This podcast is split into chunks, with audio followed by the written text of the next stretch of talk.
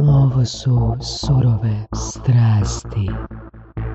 Danas je jedna od onih situacija gdje imamo jednog doktora, jednog profesora i jednog profesora doktora.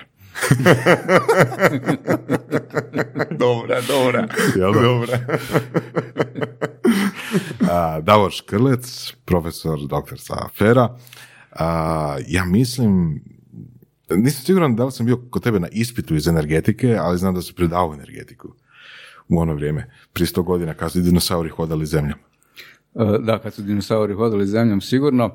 Da, predavao sam tada energetiku, e, mislim da sam držao auditorne, tako da vjerojatno, vjerojatno si me, ako ne e, na ispitu, onda si me na predavanjima. ovoga, Na predavanju moram- sigurno, da. Sad se koji je bio ispit, dao sam ga jedno četvrtog puta ili tako O, nešto. ti Boras, ti si dao Trećeg, između- četvrtog, da, ti. tako negdje. Ja sam uvjeren da si ti ono sve iz prve.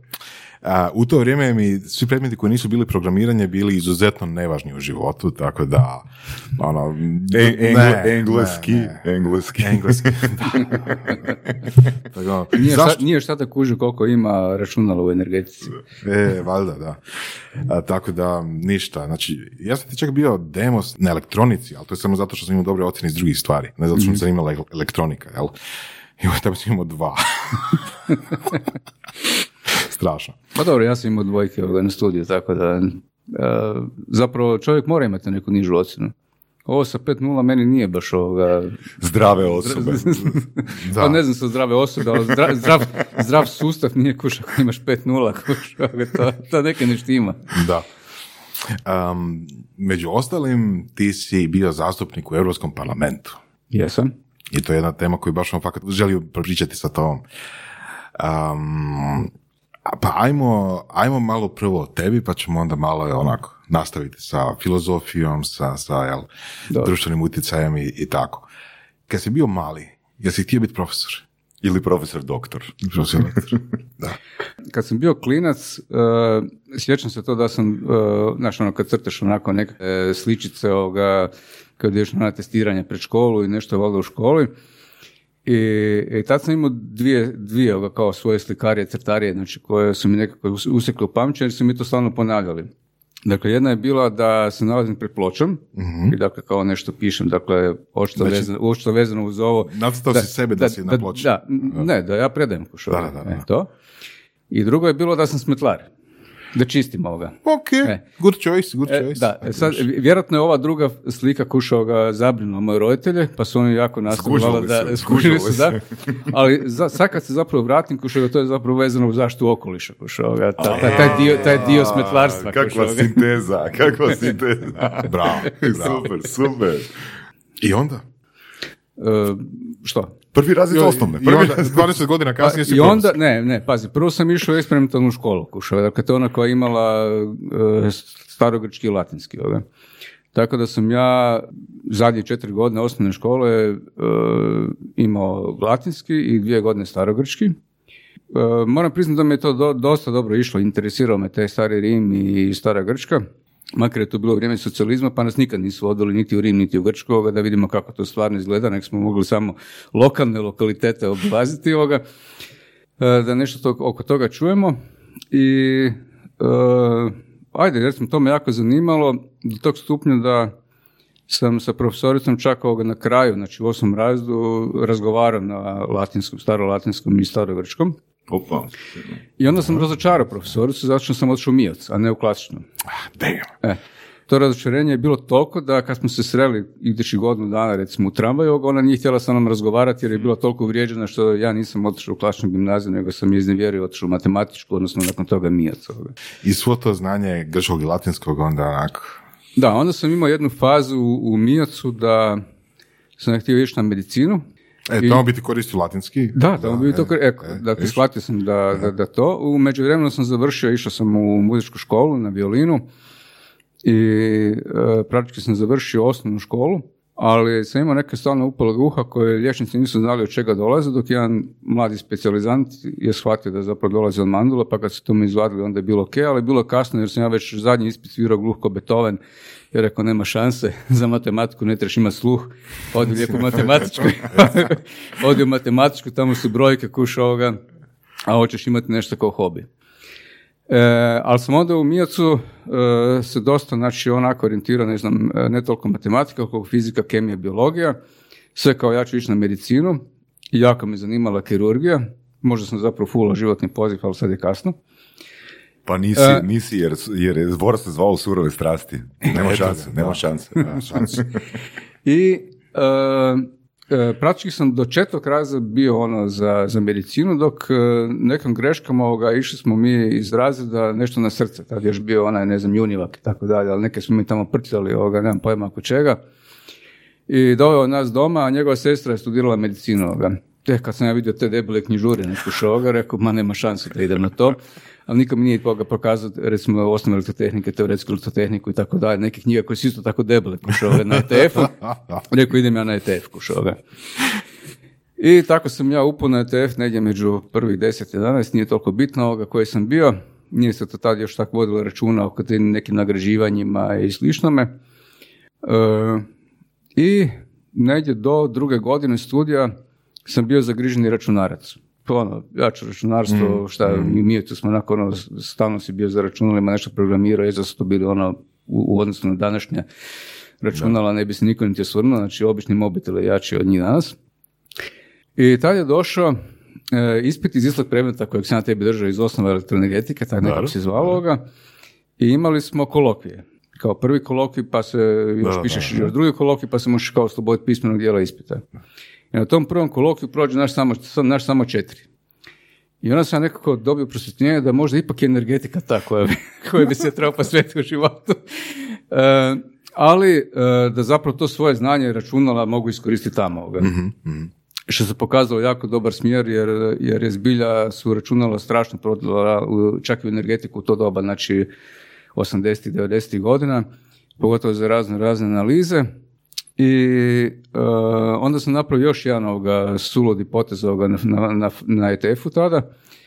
E, dakle, htio sam biti kompletan energetičar. Pa mi nije bio dosta... Što znači kompletan energetika? E, Pa tada su postojale, dakle, postoji smjer elektroenergetika, koji ima nekakva tri po, podsmjera kad su još došao, preživio do četvrte godine, i bila je nuklearna energetika. E, ja sam O. upisao i elektroenergetiku i nuklearnu energetiku. Napredno. Tak, tako da ono da dobijem sveopće znanje zapravo o energetici.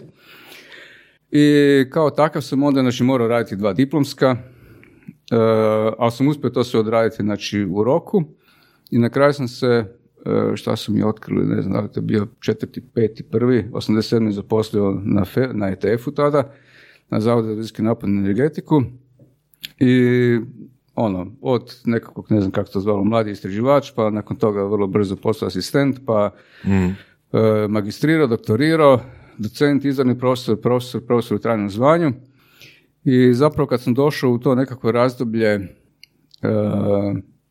profesorstva, recimo, možda čak, možda čak i, do- i možda me već i u vrijeme docenta ga to počelo nekako ga dirati, ali uglavnom kako se zrijevaš i više se e, ne posvećuješ svoj fokus maksimalno ono znanosti i sad tome treba, nego počneš se propitivati ok, sve ovo što ja to radim, gdje to ima smisla zapravo u društvu. I onda kad vidiš da zapravo društvo ide drugim smjerom nego- nego što si ti u ovom svom e, djelovanju zapravo očekivao i htio, onda e, počneš malo se angažirati kroz, ne znam, e, strukovne organizacije, ove, one, tako dalje, da, da pokušaš malo mijenjati svijet ovoga, da, da ih uvjeriš da zapravo da su oni na krivom putu, a da je tvoj put pravi. Ovoga. Da. To je korak a, nekih verovaca kada ovaj, prestanu biti fah idioti, jel? I skuže da postoji svijet iza njih. Točno, otprilike tako, da. Eto.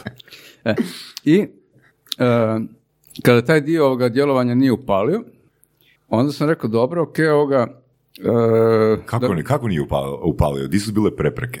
E, di su ple- pa, dakle ovako, dakle ti e, uspostaviš kontakt sa ljudima koji donose odluke, uspostaviš kontakt sa ljudima koji su u politici, odnosno recimo u ministarstvu tako dalje, u određenim razinama, dakle možda ne direktno sa ministrom, ali sa, sa ovim drugim, trećim ešalonom, kako današnji predsjednik koga je u to vrijeme govorio, kada je on postao predsjednik vlade.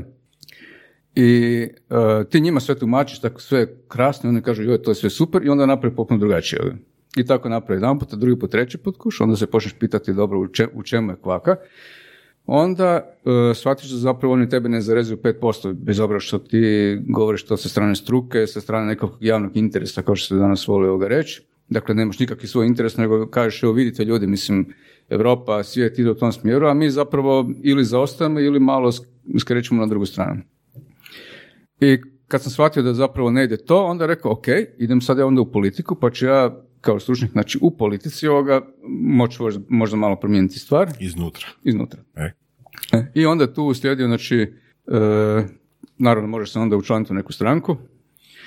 I onda sam se kad 2007. znači učlanio u SDP, pa sam onda malo onak proučavao kako to ide, giba se ovo ono i slično. Ali sam uspio zapravo kroz te e, stručne savjete koje je mm SDP njegovao u to vrijeme, vidim da ih i sad isto nešto pokušava njegovati, E, došlo do toga da sam na kraju, znači 2011. kada je SDP tada osvojio nakon dugo godina ovoga ponovo vlast, e, e, došao na poziciju znači, pomoćnika ministrice, znači da budemo mm rodno osvješteni u zaštiti okoliša. I nažalost sve ono što se obećavalo u kampanji, znači počelo se ne izvršavati ne zbog ministrice, mene ili ne znam ostatka tima, nego zbog opće, opće smjera zapravo vlade E, na koji način se to očituje u praksi? Je li to nedostatak novaca za one, za one smjerove koji bi trebali ići ili je to ono direktno nekako e, nepotizam pa sad ono nemate ljudstva s kojim bi to radili ili kako? E, pa dakle, dakle bilo je ovako. ja sam... Ili je to bio najmanji požar kojeg je trebalo ugasiti? A ja bih rekao ovako. Dakle, dakle prvo imaš situaciju da da ne ti resorno, dakle, dakle ako ideš gledati znači, nekakvu aktivnost prije, dakle, ja bih rekao u ozbiljnim, u ozbiljnim državama, odnosno ozbiljnim državama u smislu ovoga koje su e, organizirane na način da, e, da imaš nekakav kontinuitet ovoga, ali da zapravo razvijaš e, dalje znači, društvo ovoga mhm. i da ono, ono čime se zapravo dobio izbore, a tada je bio, ako se sjećate, onaj plan 21, to je bilo u, u nekakvoj korelaciji sa onom agendom 21 koja je bila, znači tamo 2000 od UN-a, znači E, kao razvojni nekakvi e, program mm općenito, znači ljudske, ljudske civilizacije na zemlji okay. promoviran. Dakle, sve to rađeno u suradnji sa građanima i zapravo ti imaš jedan savjet u kojem si okupio ono, sve ljude koji su stručni, koji su napravili hologram. Dakle, kad ti uđeš u ministarstvo zapravo koji koraci trebaju biti prvi, dakle prvi koraci nisu smjenjivanje starih i brisanje svega što je napravljeno, nego idemo zapravo raditi na gradnje i pomake znači prema onome gdje bi trebali zapravo ga doći da. i što bi sve o tome trebalo biti onda kad dobiš izbore ovoga samo jedna po jedna stvar počne letiti iz, plana. Iz, tog plana i na kraju te onako ogole kuš Plan da, jedan. Da, dobiš, ne znam, plan, da, plan, plan nula. dobiš recimo plan jedan i, i zapravo uh, ali opet, kako to izgleda u praksi? To znači, znači, ne znam, da se ima neko vijeće koje odlučuje gdje će se, ne znam, alocirati novci i ljudi i, i, ne znam, drugi resursi, koji jednostavno kaže, aha, više nam, ne znam, okoliš nije bitan. Odnosno, pod kojim uvjetima i koliko brzo uh, se mijenja plan? Pa, uh, dakle, uh, ja bi situaciju tada izjednačio situacijom danas. Dakle, koliko je, ne znam, današnjoj izvršnoj vlasti bitno ono što je, na primjer, bitno u ostatku Europske unije. Dakle, ne znam, e, klimatske promjene, zaštita okoliša, e, socijalna prava, dakle, dakle, dakle, kad pogledaš, e, dakle, tu se ama baš ništa u zadnjih deset godina nije izmijenilo. Dakle, koliko je to tada trebalo biti u fokusu izvršne vlasti, i danas ovoga zapravo je ostalo isto s time da bi danas trebalo biti još izraženo nego što je bilo prije deset godina. Da, to je, to je jasno da bi trebalo biti izraženo, ali zašto u praksi nije? Kako to izgleda? Koji, koji moment? Zato što postoje drugi interesi. Dakle, dakle oni koji, dakle, interesi drugih e, ministara ili interesi e, potpredsjednika vlade ili, ili predsjednika vlade ili nerazumijevanje zapravo mm nečega što bi trebalo biti i, i lako da ti neko kaže ma da je pusti oni tamo pričaju bez veze, to će biti samo trošak, to će samo ne znam uh, uzrokovati to da ćeš izgubiti iduće izbore jer sa time nećeš zapravo dobiti simpatije ljudi jer ćeš im ne znam nešto natovariti. Recimo jedan od tačnih primjera je bio da smo mi onako, recimo ovako, razgovarali znači, u mhm. kabinetu oko toga da bi trebalo napraviti nešto sa plastičnim vrećicama, na primjer. I nismo uopće razmišljali o ukidanju plastičnih vrećica, nego jednostavno da se one lagane, odnosno da se vrećice počnu naplaćivati. Mhm. I da zapravo iz tih sredstava koja se naplaćuju da se ulaže u, u sustav znači, koji bi omogućio da se građani bolje informiraju o tome koliko su oni štetni za okoliš, da e, se organizira bolji sustav znači, koji bi onda bio za njihovo recimo prikupljanje, za ne znam alternative i slično. Na koji način je to izašlo u javnost nam meni ni dan danas nije jasno, jer je od jedan puta ovoga počela hajka e, da zašto se to ide, da što uništiti radno mjesto u Hrvatskoj. Dakle, mi još nismo uopće izašli sa prijedlogom van. Kažem. Dakle, dakle, tko je, kako prisluškivo, gdje, znači nemam pojma, ali zapravo je izašlo van ovoga. I, i postaviti pokretač zapravo da e, se to počne isticati na način Da. da si ti onaj bad guy kušao ga u vladi, a ne good guy i da se tebe e, treba na neki način ovoga riješiti. Mislim, vidimo gdje smo došli danas. Znači, deset godina nakon toga, da se svi ono odriču e, e, plastike samo da nije ovoga plastika u mom domu, samo da nije u mom džepu, u mom autu i tako dalje. Dakle, dak- dak- dakle, kod da te neko od mora pritisnuti s time da u isto to doba, u isto to vrijeme, dakle, je bilo već članica Europske unije koje su radile takve ovoga poteze, čak i nama susjedna Italija. Dakle, mi nismo sad izmišljali neku toplu vodu, niti bili super ambiciozni, evo, mi ćemo sad biti prvi u Europi, evo, evo, za godinu dana postajemo članica Europske unije, pa ćemo mi se pokazati kako smo ono veći, Da, veći katolici od pape. Ovoga. Da. Dakle, mi smo A- samo htjeli biti negdje e, u trendu koji pokazivao da ti zapravo trebaš na dobar način e, svoje gospodarstvo mijenjati, prilagođavati da na vrijeme bude konkurentno. Da. E, jer mi danas zapravo smo u zadnjih deset godina napravili sve samo to da naše gospodarstvo nije konkurentno kada ideš gledati europsko tržište, odnosno konkurentni su oni poduzetnici koji su prepoznali i rekli ko šljivi vladu i e, što se ovdje događa, mi ćemo se fokusirati na to što nama e, otvara e, Europska unija, znači mogućnosti tržišta i prilagodit ćemo se tome i tamo ćemo uspjeti, a ovdje što bude, bude. Da. Ili recimo nekakvi komercijalni interesi, odnosno barem inicijative, ako ništa drugo zbog goodwilla, zbog odnosa prema javnosti, jer mislim da je Kaufland a, zabranio plastične vrećice, ili tako nešto. Znači bio sam par puta i jedino što ima za, a, u pultu za vrećicama su papirnate vrećice. I imaju veliku marketinšku kampanju, barem unutra u prodavaonicama, jel kao um, dosta je plastičnih vrećica u tom smjeru. U, u tom smjeru. Ne, Znači, pa predlagalo se tada svašta. Dakle, dakle, nije trebala, nije, nije trebao zakon, Da. nego su oni Jasno. zbog nekih svojih interesa, Jasno, zbog nekih svojih možda... Ne, pa onda je bio sistem, ne znam, e, e, mi se možemo pratiti godinama što se događa sa ovim fondom za zaštitu okoliša i energetsku učinkovitost. E, dakle, ja sam to osobno predlagao nekakve stvari koje su bile vezane uz to da se dogodi ono što se događa danas, na primjer da ti imaš recimo, ne znam, možda jedan, dva, tri opskrbljivača u Hrvatskoj koji su ti u stanju reći, evo, mi ćemo tebi instalirati solarnu elektranu na krov, E, pa ćemo se mi kao ja kao opskrbljivač ti kao kupac ovoga nekako prebiti oko energije koju ti ovoga e, proizvodiš E, pa ćeš ne znam električnu energiju idući ne znam 5-6 godina plaćati kao i do sada a nakon toga e, sve, sve što zapravo ti proizvedeš mi ćemo se obračunati pa će tebi onda račun za energiju biti ovoga niži. Da, da. Dakle, e, u to vrijeme takav jedan model ovoga Da, se, predla- se, se, se, predlagao, se predlagao da zapravo e, se standardiziraju recimo snage takvih elektrana, da se omogući da, da preko fonda se zapravo rade ovoga ljudima projekti, da Mhm. ne naprave, ne znam, instalaciju na sjevernoj strani krova, a ne na južnoj ovoga, E, e, i da e, kroz jedan veći sustav ovoga javne nabave, znači srušiš zapravo cijene instalacije ovoga koje onda postanu naravno prihvatljive. E, ali Da. e, plan vlade, odnosno e, nekih ljudi ovoga bio da se izgradi plomen 3 na ugljen. E, i, E, tu je, da. I tu je onda nastao ga još veći problem znači, oko toga.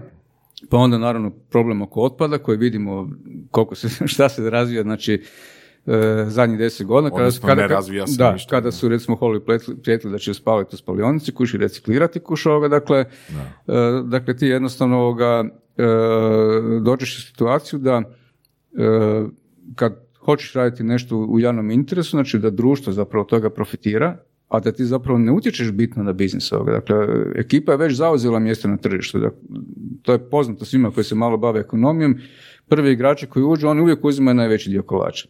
Dakle, ovi manji mogu uzeti 10, 15, 20% maksimalno, ali ovi su već stekli, znači, ne reputaciju, ne, ne kapital, snagu i sve, dakle, osposobljenost, e, dakle, sve imaju zapravo predispozicije da ne trebaju oni sa nekakve subvencije i podršku države da bi to radili, ali očito da je lakše poslovati ako stalno dobivaš e, inpute sa strane ovoga, a ovo ti zapravo čini ovoga ekstra profita od kojega možeš ovoga lijepo živjeti.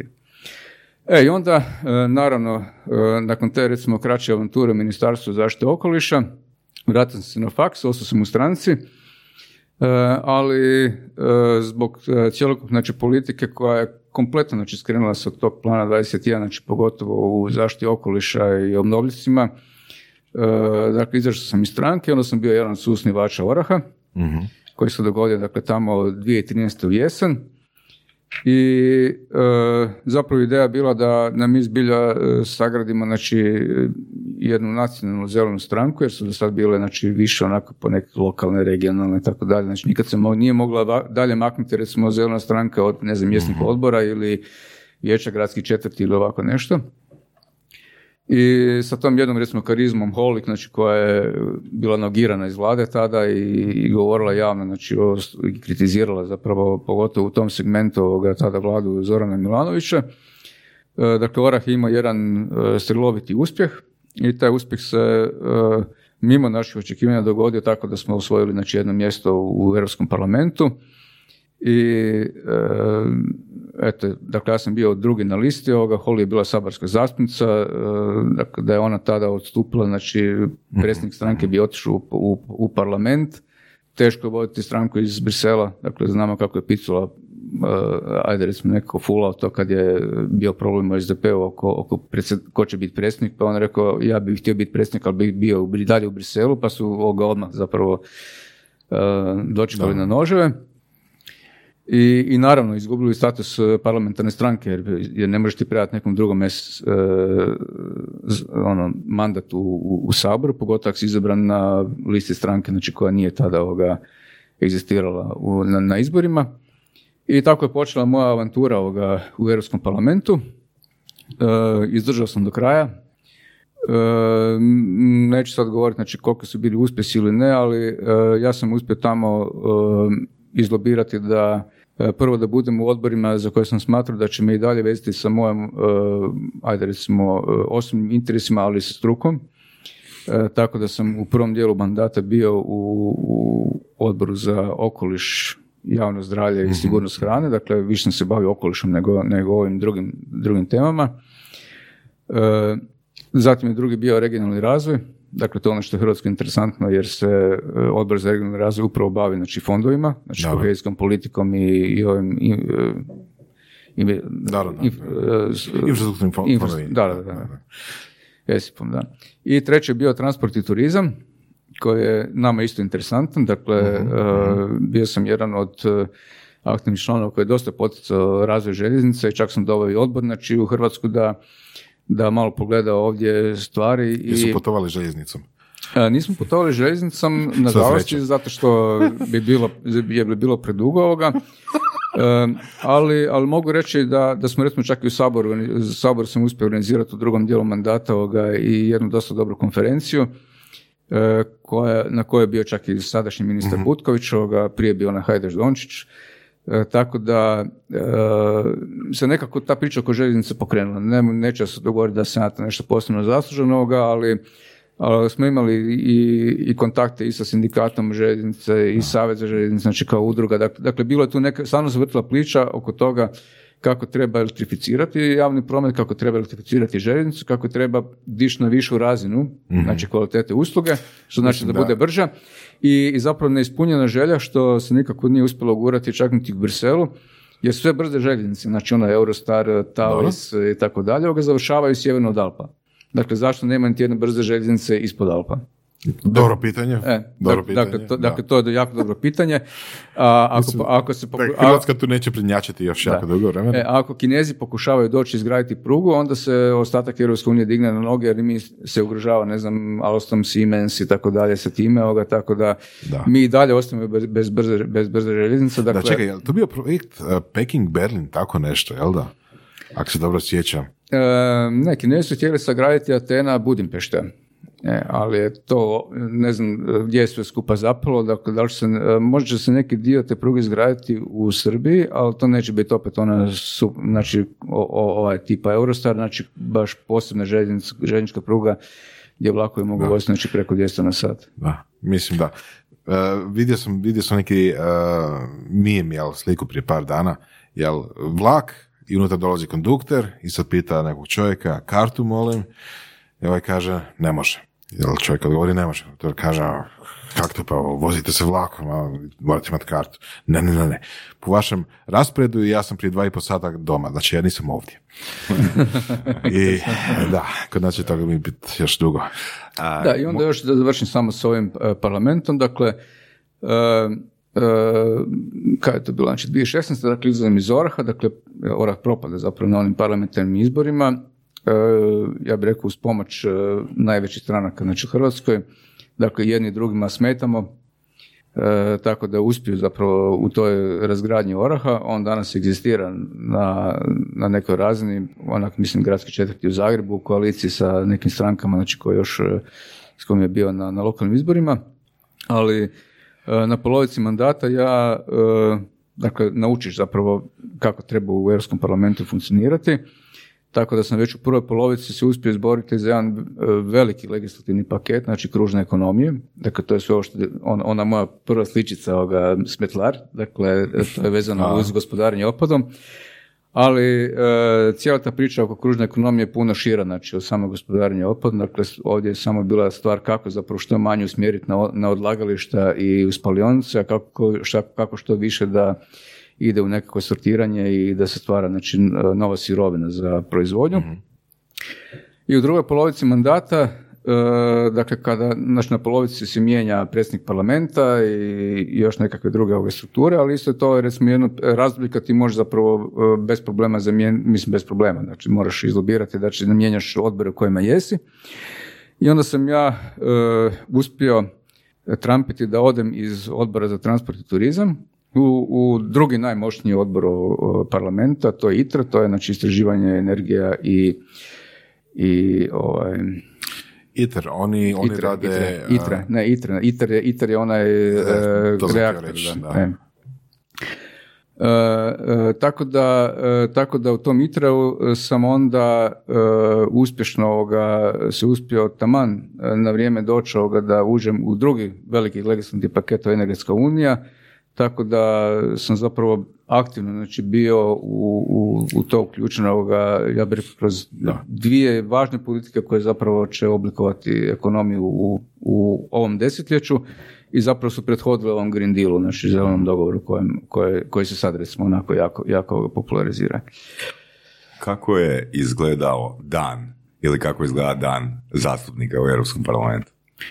E, pa ovako, dakle, ne može se reći da je to univerzalno zbog toga što e, zastupnici koji su u većim političkim grupama, znači gdje ti imaš e, puno veći broj zastupnika koji su se tako organizirali, e, tebe e, proporcionalno zapadne puno manji dio posla. Dakle, ti ne možeš dobiti toliko bilo kakvog posla, znači koji se tiče e, rada u odborima, znači da li su to zakonodavni akti ili nezakonodavni, znači mišljenja parlamenta, mišljenja, ne znam, na uredbe Europske komisije ili na prijedloge direktiva pre- Europske komisije i tako dalje ili vlastita mišljenja nekako.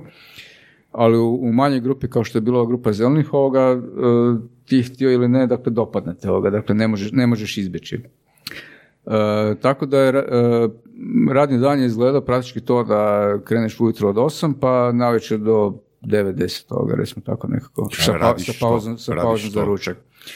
E, pa dakle, e, ima ovako, dakle, ovisi od, e, ja bih rekao, trenutka, znači kada je, ali recimo da su tu i sjednice odbora, dakle ako gledamo na Brisel, kada e, si kao izvjestitelj ili izvjestitelj u sjeni na, na tako nekakvom ovoga aktu, onda, onda zapravo ima jako puno ovih stakeholdera, znači e, inter, i interesnih strana, znači koje žele s tobom ovoga razgovarati i predstaviti ti svoje mišljenje. Pa onda sa njima imaš recimo sastanke, pa se onda organiziraju, e, ima i nekakvih konferencija koje se organiziraju unutar parlamenta, okruglih stolova, debata, na primjer, o, dakle to su sve nešto što nije vezano direktno uz samo sjedenje na sjednici. E, onda naravno ta tvoja aktivnost e, oko, e, oko samih e, akata znači, na kojima radiš, Dobiješ neke predloge, papire koje moraš pročitati. E, Dakle, ti dobiješ, e, e, dakle, otprilike e, komisija, možemo reći, funkcionira na sličan način, ili vlada funkcionira na sličan način kao komisija. E, dakle, oni na početku mandata izrade da daju svoj plan. ovoga. E, Samo što e, plan komisije uvijek neko provjerava i propituje, dakle, pogotovo Europski parlament, jer on nije vezan uz stranački uz komisiju. Kao što je recimo Sabor, na primjer, u Hrvatskoj. Tako da, ako je komisija u svom planu rekla da će, ne znam, u 2015. godini, u drugom kvartalu predložiti nekakvi akt, a nije ga predložila, mi ih odmah već na jesen pitamo zašto nisu predložili. kao što, u- Da oni, oni moraju nama onda obrazložiti zbog čega oni kasne. Mhm. E, dakle, dakle, dakle, takav je nekakvi, recimo, ovoga, e, I recimo super što si rekao, znači komisija otprilike jako površno, ali je ekvivalent nekakvoj vladi. Jel? E, Jako površno, zbog toga što e, je zapravo komisija je tijelo znači, koje može predlagati e, zakonodavne akte. Dakle, ona može predlagati uredbe, može predlagati zakon, A što e, može direkti- parlament? direktive. Parlament ne može predlagati, znači Europski parlament kao niti sabor, znači nema mogućnost trenutačno predlaganja ovoga zakona. Saborski zastupnici kod nas imaju pravo ovoga, znači predlaganja zakona, znači Europski parlament još nema te ovlasti. To je obećano kao da će biti sad u ovom, u ovom trenutku, ali e, parlament može davati e, svoje mišljenja o, o, o nekim javnim politikama ili svoja mišljenja, na primjer, o tome što građani zapravo izražavaju ovoga, oko nečega što je zapravo e, njima interesantno i e, tada se e, parlament znači izglasava rezoluciju i ta rezolucija postaje obvezujuća za komisiju da je ona mora uključiti u razmatranje. Dakle, kao neki, kao poticaj. E, tako da, tako da recimo, Znači parlament neće pod navodnicima napisati zakon, ali ako sam dobro skužio, parlament će reći e, e, mi želimo da u sljedećoj iteraciji tog prijedloga bude ovo. da, I onda Da. komisija to mora poslušati. da, da. Ok? A recimo može, ali ne mora, ali u, u najvećem broju slučajeva znači se uvažava. Mhm. Uvažava to mišljenje, jer ono isto tako e, trebaju, na primjer, uvažiti mišljenje kroz, javnog, kroz javne konzultacije od e, vje- Stručnjaka. vje- vijeća regija, na primjer, ovoga, od e, ekonomsko-socijalnog vijeća, dakle to su sve tijela koja su konzultativna Mhm. e, i temeljem svih tih e, prijedloga, razmišljanja, rezolucija, komisija zapravo izrađuje prijedlog ovoga. Ajmo još malo o strukturi, čisto mislim da je bilo zanimljivo, i ja pa od toga ne znam. Uh, kako se, kako ljudi dolaze na poziciju u komisiji? E, ovako, dakle, ima, ima ovoga politička i profesionalna pozicija, znači politička ova kao povjerenice. Dakle, povjerenike nominiraju e, države članice i e, oni prolaze onda jedno saslušanje u Europskom parlamentu, kao što je bilo sad prošlu jesen, recimo za Šujicu ili kao što je recimo Mimica imao 2014. godine. E, Neki povjerenici, prijedlo- prijedlozi povjerenika prođu, neki ne prođu. Da li zemlje imaju određenu kvotu povjerenika, odnosno ljudi koji će ići u komisiju ili to... Ne, svaka zemlja nominira jednoga, Ok. e, s time da dakle možemo reći da imamo dva kruga e, i to je recimo sad ova e, von der Leyen tražila od, od e, država članica da da recimo imenuju dva, dakle, da, da bude i muškarac i žena. Otprilike tako, pa da ona izabere. Sad bilo je neki koji su izab- predložili, neki koji nisu ovoga. E, i išli takvim principom, ali zapravo ona kroz konzultacije sa državama članicama na kraju ovoga predlaže svoj kao tim povjerenika Ko? Predsjednica komisije. Dakle, dakle, prvo se izabire predsjednik ili predsjednica Europske komisije, on to treba kao održavati nekakvi rezultat ovoga izbora za Europski parlament, pa onda se prema tome radi raspored snaga, znači ko će biti e, predloženik za predsjednika komisije, ko će biti e, predsjednik parlamenta, e, tko će biti recimo e, predsjednik Europskog vijeća, pa se to onda širi i djelomično na financijski sektor, znači Europska investicijska banka, pa središnja banka recimo, pa e, može biti i, i recimo suci makar oni malo drugačijim, znači u, u, u revizijskom sudu recimo Europske unije i tako dalje. Dakle, dakle, i- dakle ima tu neki povezanih, ima neki poveznica, ali ove recimo neke tri funkcije, znači e, parlament, e, Europsko vijeće i komisija, dakle oni e, proizlaze kao rezultat izbora za Europski parlament.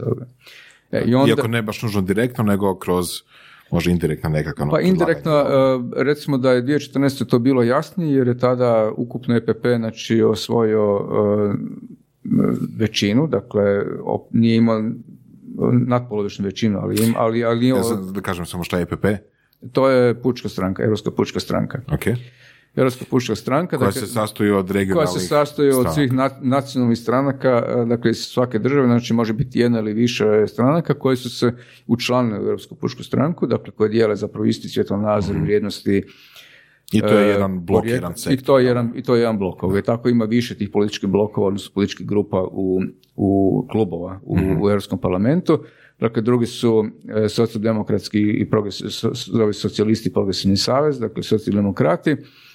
E, bili su prije liberali, sad su oni zovu Renew Europe, dakle kao Novimo Europu, dakle to je Macronov dio je vi- više utjecao, ali imamo zelene, onda imamo konzervativce, E, dolaze još onda ekstremni ljevičari i, i sad su onda bili ovi recimo e, Britanci, znači koji su zapravo htjeli izaći van ovoga i, i može biti klub neovisnih, znači da zastupnici odluče da neće biti niti jednom klubu ovoga.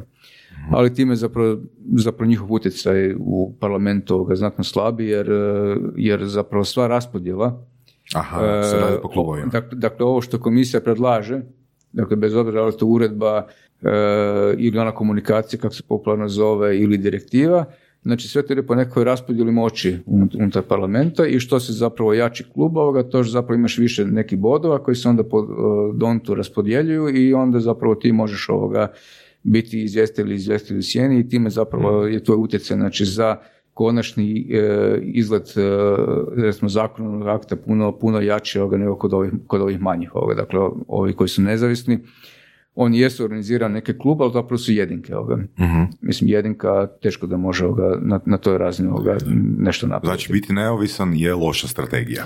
E, biti, biti u klubu, znači neovisnih u Europskom parlamentu je loša strategija. Da. Da. Koji je profil zastupnika u Europskom parlamentu? Ja kad sam bio gledao svojedobno, to je bilo raznih, eh, pa i raznih struka i raznih eh, svjetonazora i svega.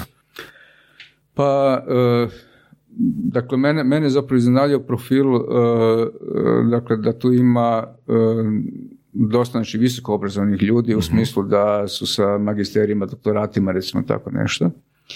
E, mislim da je jedan puta ili više puta bila zapravo lažno predstavljena e, funkcija Europskog parlamenta u smislu da je to kao groblje slonova. Dakle, da svi istručeni političari iz država članica odlaze u Europski parlament i tamo ono proživljavaju znači svoj prvi, drugi ili tako neći već mandat ovoga i odlaze u mirovinu i to je zapravo ovoga kraja. Dobro. Dakle, stvarnosti nije tako. A, dakle, e, za sebe osnovno mogu reći da, da je to vjerojatno vrhunac bio moje političke karijere, E, ali imamo niz slučaja. Ja sam poljski predsjednik, trenutačni Duda je bio zastupnik u Europskom parlamentu zajedno sa mnom. Ovoga. E, jedan recimo iz Danske zastupnik je sada ministar vanjskih poslova. Ovoga. Može.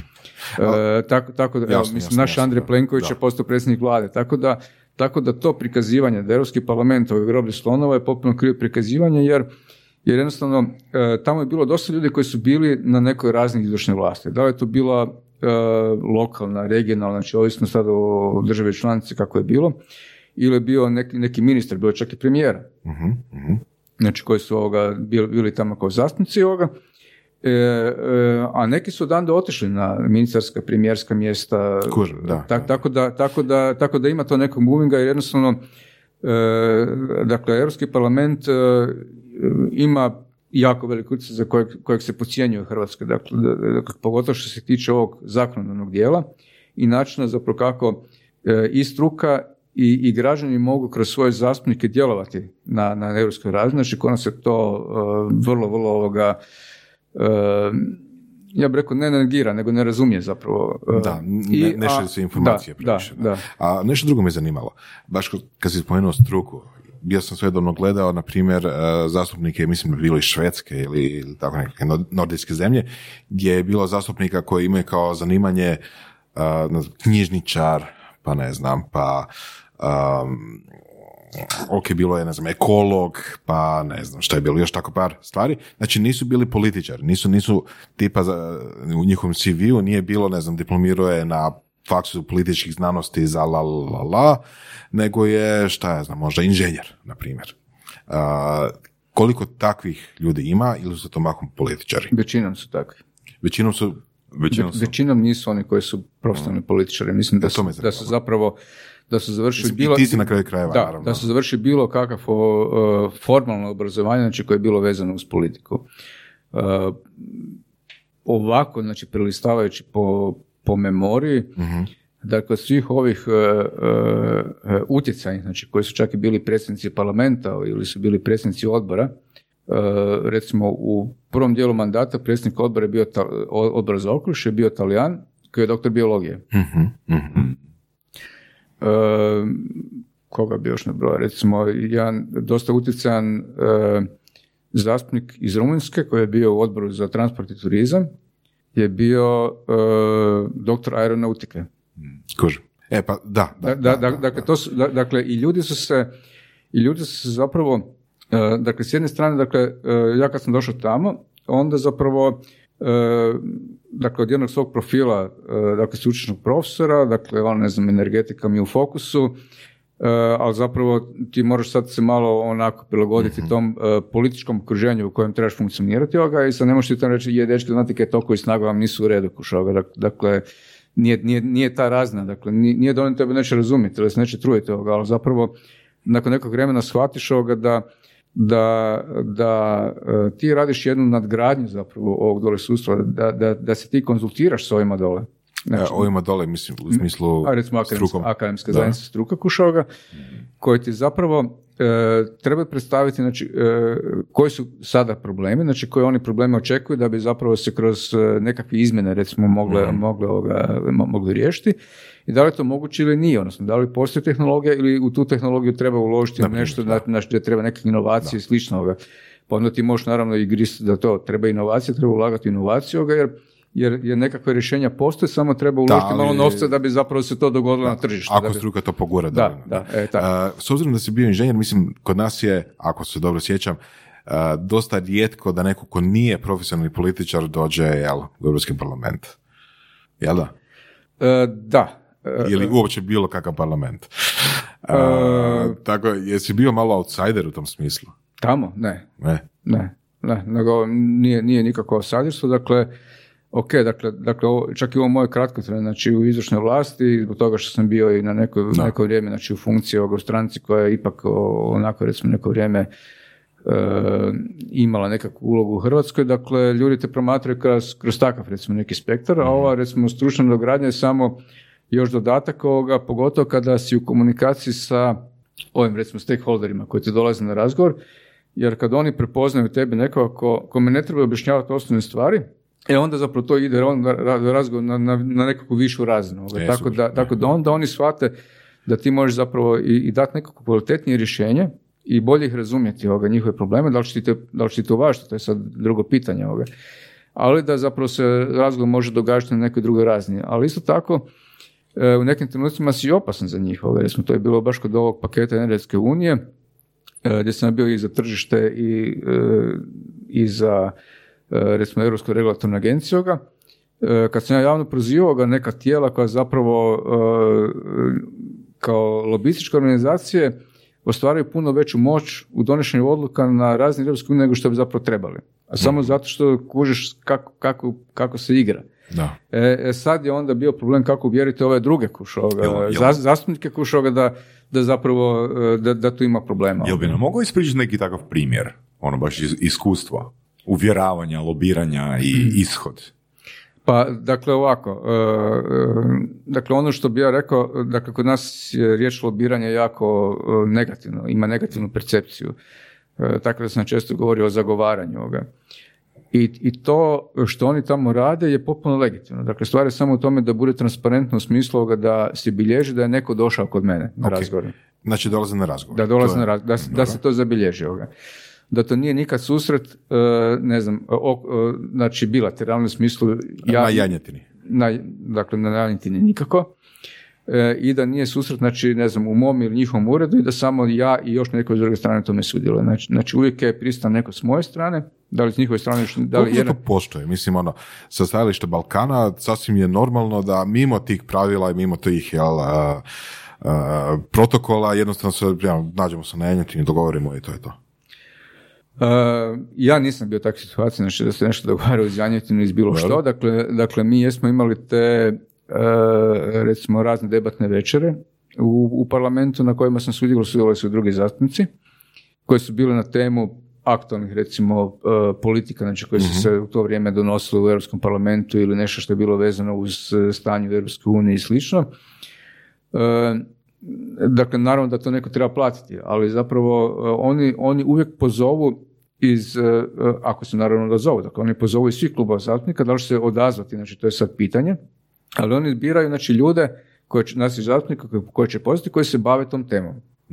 Dakle, ja kad sam se bavio, a recimo bio sam izvjestitelj za, za svoj klub zastupnika za Europski svemirski program, Ok. Onda je Europska svemirska agencija me pozvala znači, na takvu jednu debatnu večer na kojoj su među ostaloga predstavljali znači, kako se program Kopernikus koristi za, e, kako ga koriste recimo regije u Europskoj uniji. E, gdje, Ok. gdje, sam ja nešto, gdje sam ja nešto o tome govorio, Dakle, e, e, dakle, njima je zbog, e, dakle, onome ko organizira i on zapravo dovede ekipu e, iz, e, ne znam, civilnog sektora, iz gospodarstva, znači tamo, i onda je njima cilj zapravo dovesti zastupnike koji mogu kompetentno o toj temi govoriti. Da, ovoga. ok. A to ne je- znači sad da oni mene večerom kupuju, dakle to se na kraju krajeva događa, jer to se događa u Europskom parlamentu. To je čisti kraju. slučaj, to je čisti slučaj. Znači, tipa, to je Europska svemirska agencija koja je dovela vas na večeru i tako Da, da. Ali da li bi to isto mogao napraviti Airbus? E, Airbus kao pojedinačno ne. Ok. Airbus kao pojedinačno ne, dakle e, ono što se ono što se e, ono što se organizira e, dakle e, ima, ima recimo nekih iznimaka.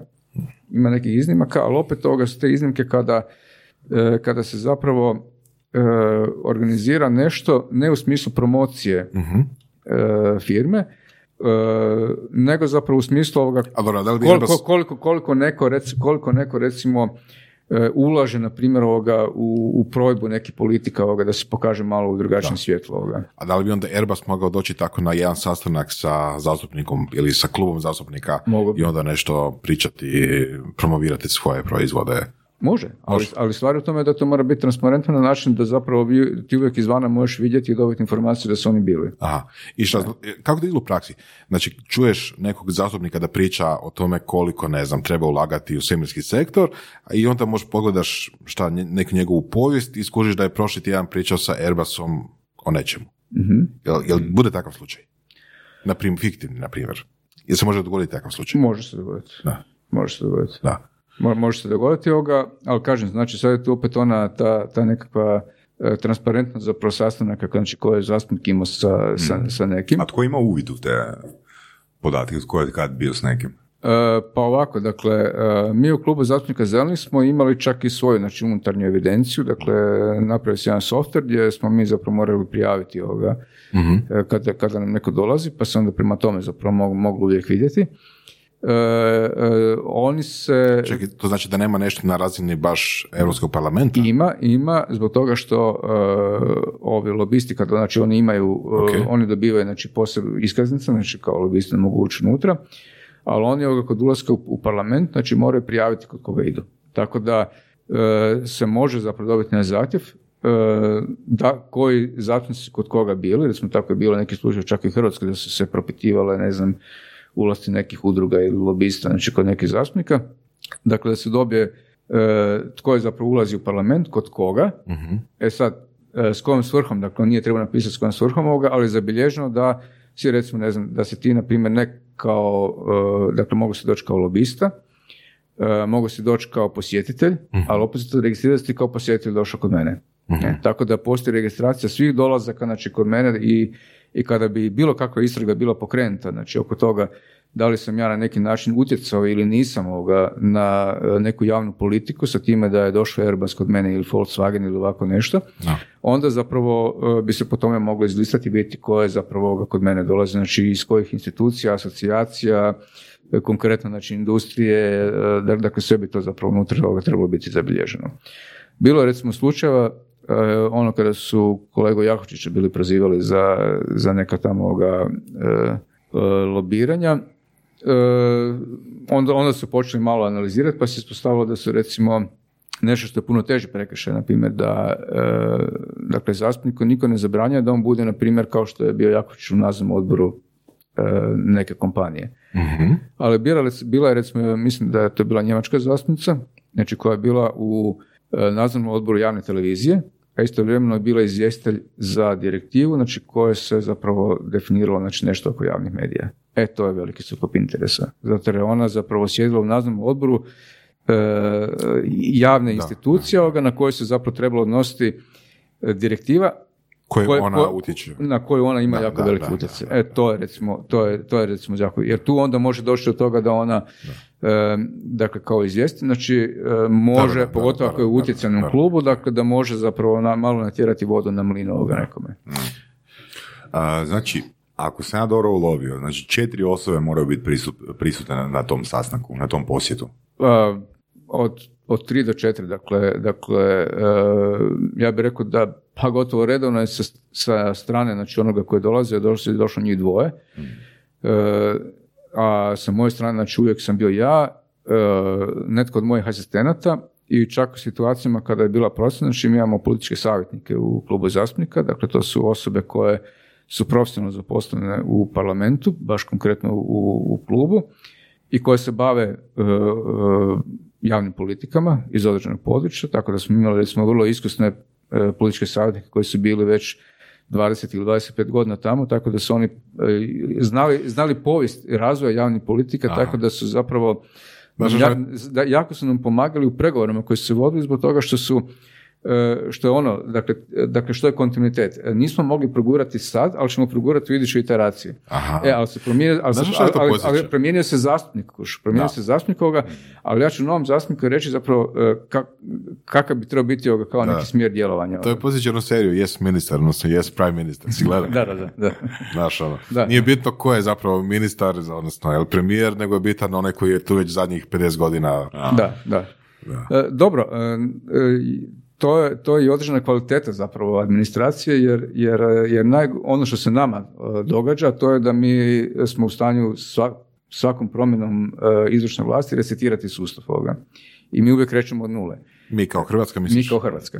E, tako da ovdje imaš neki kontinuitet. Dakle, ako pogledaš sada e, von der Leyen, dakle ona nije sad resetirala, e, ne znam, klimatsku energetsku politiku Europske unije ili tako dalje, nego ona je naravno i po pritisku parlamenta ovoga morala zapravo e, pokazati da ima kontinuitet, jer na kraju krajeva i komisija ima kontinuitet. To što se promijenio predsjednik komisije i povjerenici, Mhm. Mislim, tu, e, dakle, one profesionalne komisije što si pitao tamo, dakle, to su ljudi koji prolaze e, dvije ili tri razine strogih testova, znači ovisno o tome koliko imaju radnog iskustva iza sebe, da bi zapravo postigli znači, određeni stupanj službenika u Europskoj komisiji i onda zapravo rade znači, u, u, u, u, sam- u samim tijelima komisije, znači u, Ok. da li su to odjeli ili, ili, ili same ovoga opće uprave, znači kako već ide, kako već ide organizacija. E, jako puno rade, dakle, jer kada e, se pogleda, e, dakle, ja bih rekao i nekakve tjedni, na primjer, ili mjesečni angažman ovoga povjerenika, što se može vidjeti, e, jer on isto objavljuje zapravo e, kuda putuju, gdje će imati, ne znam, isto također dolaze na te debatne večere u parlament i slično.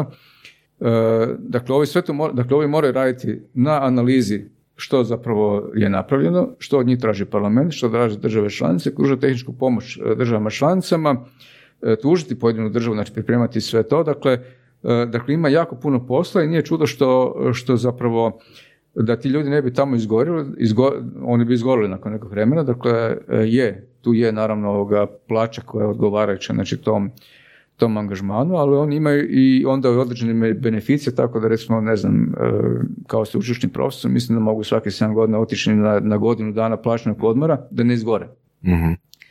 Ali mogu to tražiti, ali ne moraju. Dakle, to im je samo pravo. ovoga. E, Većina njih zapravo zbog karijere ne, ne, Ne ne iskoristi ovoga, to pravo. Ali iskoriste neka druga prava da recimo a, ako je u nekom području ga došlo do zasjećenja, znači osjeća da, da mu ono da mu, da mu se smanjuje zapravo fokus interesa, e, može zatražiti znači premještaj u neku, neku drugu opću upravu koja, koja možda tamo neki posao koji je vezan sa ovim, ali zapravo predstavlja novi izazov. Ok, da, Tak- tako super, da. On, je- on- ono što se da. savjetuje da zapravo svaki ne znam koliko 7 godina malo promijeniš posao, Da. E, jer zapravo uđeš u nekakvu, u nekakvu šemu ovoga i onda, i onda ti nekako, ne, nešto novo ti zapravo čini izazov da se još malo angažiraš ovoga. A, da li misliš da je hrvatski, hrvatska populacija dovoljno upoznata sa tim što radi Europski parlament i što radi EU općenito? E, Pa ja tu zamjeram, e, dakle prvo od početka, znači kada se krenulo, možda ne toliko u onom predpristupnom dijelu, ali mi smo već tad trebali zapravo e, nešto novca koji nam je dolazio tada u Hrvatsku iskoristiti upravo za to da se malo bolje informiraju, informiraju građani o tome što je Europska unija, ne samo ovako općenito i na koji način se oni mogu angažirati u tome. To je sve izostalo kod svih vlada, e, tako da... E, Jesu u Hrvatskoj ljudi uopće zainteresirani za to šta je EU? Pa u, u nekim segmentima jesu, e, dakle, kad oni vide svoju nekakvu, nekakvu osobnu korist u tome. Poput... I, ja, ja, im to ja im to ništa ne zamjeram. Dakle, tu govorimo, ne znam, od mobilnosti studenata, mobilnosti nastavnika, na koji način ovoga E, se možda može iskoristiti nekakvi novac iz Europske unije za, za ulaganje nešto u neki svoj posao ili pokretanje posla ili ovako nešto obnovu nečega i slično. E, tu postoji nerazumijevanje jer zapravo novac se alocira Hrvatskoj, kako će ga ona iskoristiti ovisi o nama i o našim tijelima ovdje, a ne o Briselu. Dakle, Brisel ima reviziju u nekim fazama i pogotovo ovoga u, u, u poslovima, recimo, ne znam, kao što je bio Pelješki most, kad to prelazi neki iznos. U Hrvatskoj čini mi se dosta rašireno mišljenje da nije bitno kog izaberemo u Europski parlament, jer to je svejedno, ono, ne znam, ono, 10-12 ljudi koji će tamo onako ne raditi ništa u principu i odnosno ono malo što bude napravili neće previše utjecati na išta. Jel imaš ti takvu percepciju da je, da da je stanje razmišljanja o Europskoj uniji? E, pa definitivno je, zbog toga što E, sam imao recimo niz slučajeva, dakle nešto, dakle ima naravno kad gledaš e, onako recimo da piktiš bilo kojeg građana na, na ulici, znači svejedno o, o kojoj dobi se radi, e, dakle većina njih nema osjećaj oko toga da ono što se događa u, u Briselu, ali općenito što događa u Hrvatskoj uniji, da ima neke posljedice na Hrvatsku i da ima posljedice na njihov život. Mm. Ja sam to osjećao dok sam bio gore, osjećam sad kad sam se vratio natrag, dakle kao profesor na fakultetu ovoga, kad govorim studentima na predavanjima o nekim stvarima koje će zapravo biti važne za njihovu budućnost, znači e, koje će utjecati na njihov posao na kraju krajeva i na njihov privatni život. Dakle, od toga što se događa sa klimom, što se događa, koliko je okoliš integriran u sve javne politike, koliko je integriran u biznis. Dakle, evo, kad si spomenuo tamo Kaufland ovoga. Dakle, e, zašto jedan trgovački lanac izvana dobrovoljno sad, dakle, dakle Hrvatska ga još zakonski nije natjerala hmm. da ide ukloniti plastične vrećice iz, iz svoje trgovine.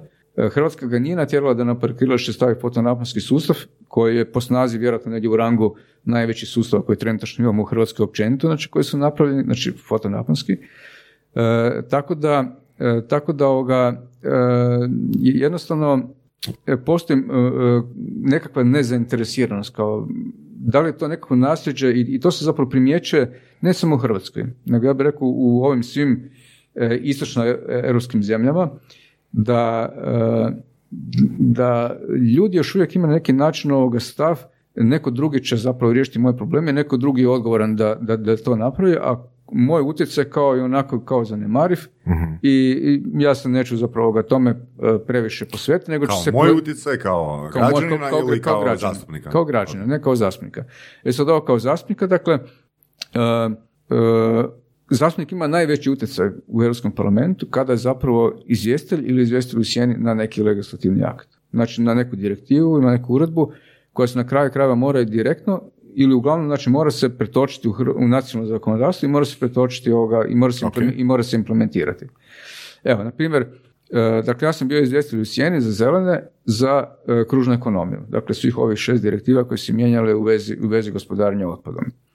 I dakle, to znači? Dakle, ja mogu reći ovako, dakle da je, kontaktirali su me ovoga neke udruge, e, oko, oko nekih problema koji su bili recimo građani, ali to opet bilo na razini nečega što ja nemam, ja nemam ovoga, nemam alata u Hrvatskoj da zapravo osim toga da kažem u medijima, znate, to je postoji taj problem, ali sad ako nisi ovoga zastupnik iz vladajuće stranke koji tad to neće reći, nego se oni obratili meni koji će naravno to reći, ovoga, ali te mediji blokiraju pa ti to, pa to zapravo, ne znam, može se objavi nekom portalu ovoga, jest bude pet sekundi i, i, i nestane nakon toga. Dakle, ako nisi ti sat vremena pogledao, neće zapravo više niti vidjeti, ovoga, niti ćeš tražiti. E, e, s druge strane, dakle nešto, nešto što se tiče gospodarstva je reagiralo, ali e, percepcija oko toga da je komisija glavna je još uvijek ono što je u Hrvatskoj. Jer su meni recimo dolazili e, čak i naši istaknuti gospodarstvenici sa papirima i kaže, evo vidite, ovo što tu piše, ovoga, to, to tako treba biti. I sada pogledam i kažem, ali pazite, ali- to vam je prijedlog komisije od prije godinu i po dana. Dakle, od ovoga što ovdje piše je ostalo 50%. Mhm. Zbog toga što je taj prijedlog došao u parlament, mi smo dali e, svoje mišljenje. Vijeće Europske unije, kojim sad Hrvatska predsjedava, je dalo svoje mišljenje. I mi smo bili u pregovorima sa vijećem. Komisija je tu bila kao e, ajde, nekakvi tehnički arbitar, odnosno da pomogne ovoga u, kao medijator znači, u tim pregovorima. I zapravo ove brojke koje vi ovdje s kojima mašete, Vi pokazujete, mašete, da. to nisu važeće brojke. Dobro, To je samo prijedlog komisije od prije dvije godine. ok.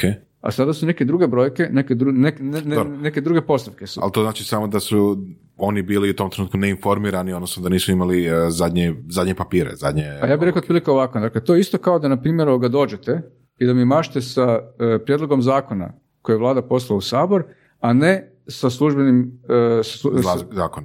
e, sa onim što je izašlo u, u Narodnim novinama. Da, E, ok. dakle, dakle otprilike, otprilike taj rang. Jer na kraju ovo, Ta razina o- o- o- neinformiranosti. ovo, iz- ovo izlaže, ovo izađe u, u službenom listu Europske unije, ovo izađe u Narodnim novinama Da. i to su z- e, važeći zakonodavni akti. Da. Sve ono između Mhm, je nešto što je zapravo bilo predmet razgovora.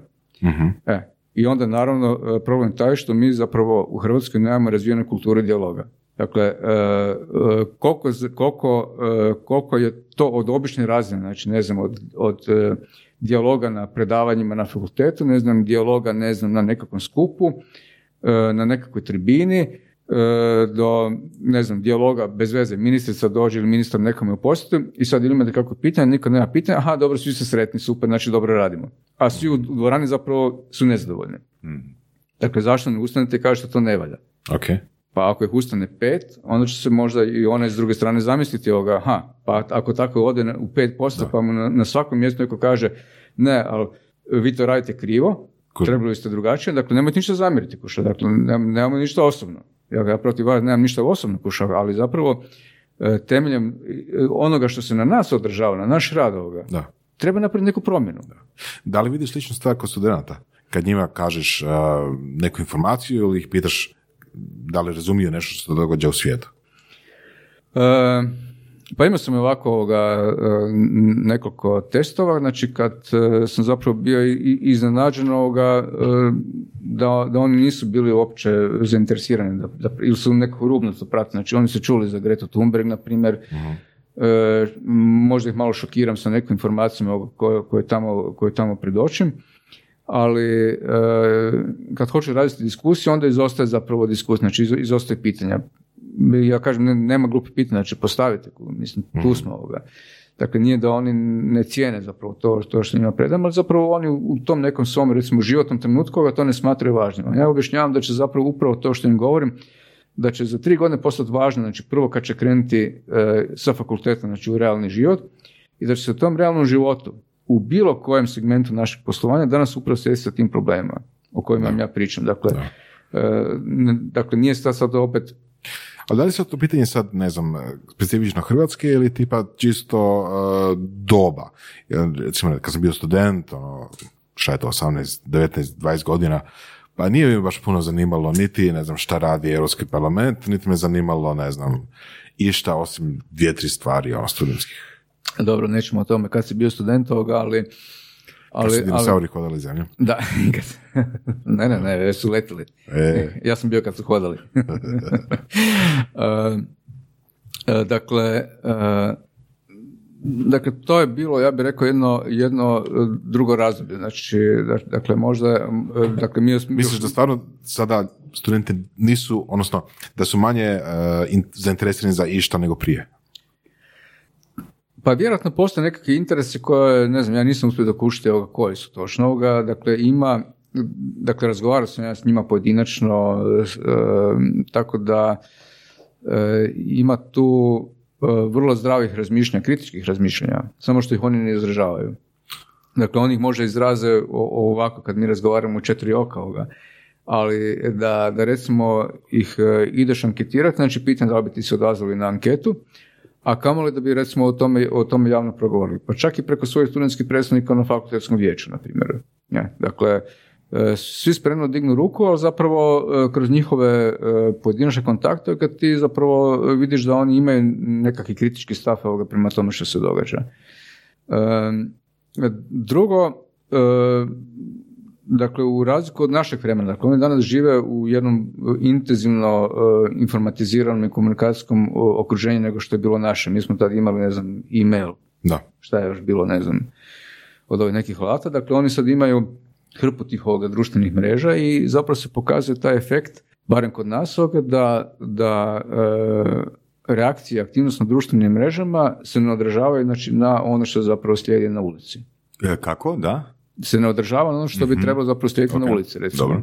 Dakle, Odnosno ljudi protestiraju na Facebooku. Da. da, ljudi protestiraju na Facebooku ovoga i zapravo, uh, ali to isto svoje mišljenje ovoga ne izražavaju, na primjer, govorim simbolično na ulici, znači ne, ne, ne, ne, ne izražavaju, ne komuniciraju u bilo kakvoj prilici znači koja im se može pružiti da iskažu svoje mišljenje u bilo kakvom dijalogu. Hmm. Dakle, možda nešto kroz, kroz udruge, s time da i prema tome treba biti razviran koliko zapravo uh, je to što nekada udruge ovoga govore, znači uh, opet, opet nečiji interes koje, hmm. kojeg oni mogu zastupati. Uh, za razliku od vani, dakle, E, niti jedan, znači niti jedan ovoga, moj susret sa, sa recimo e, e, mladima, ali općenito, znači ako idemo gledati znači, neku populaciju, nije prošao bez, bez diskusije, znači bez pitanja.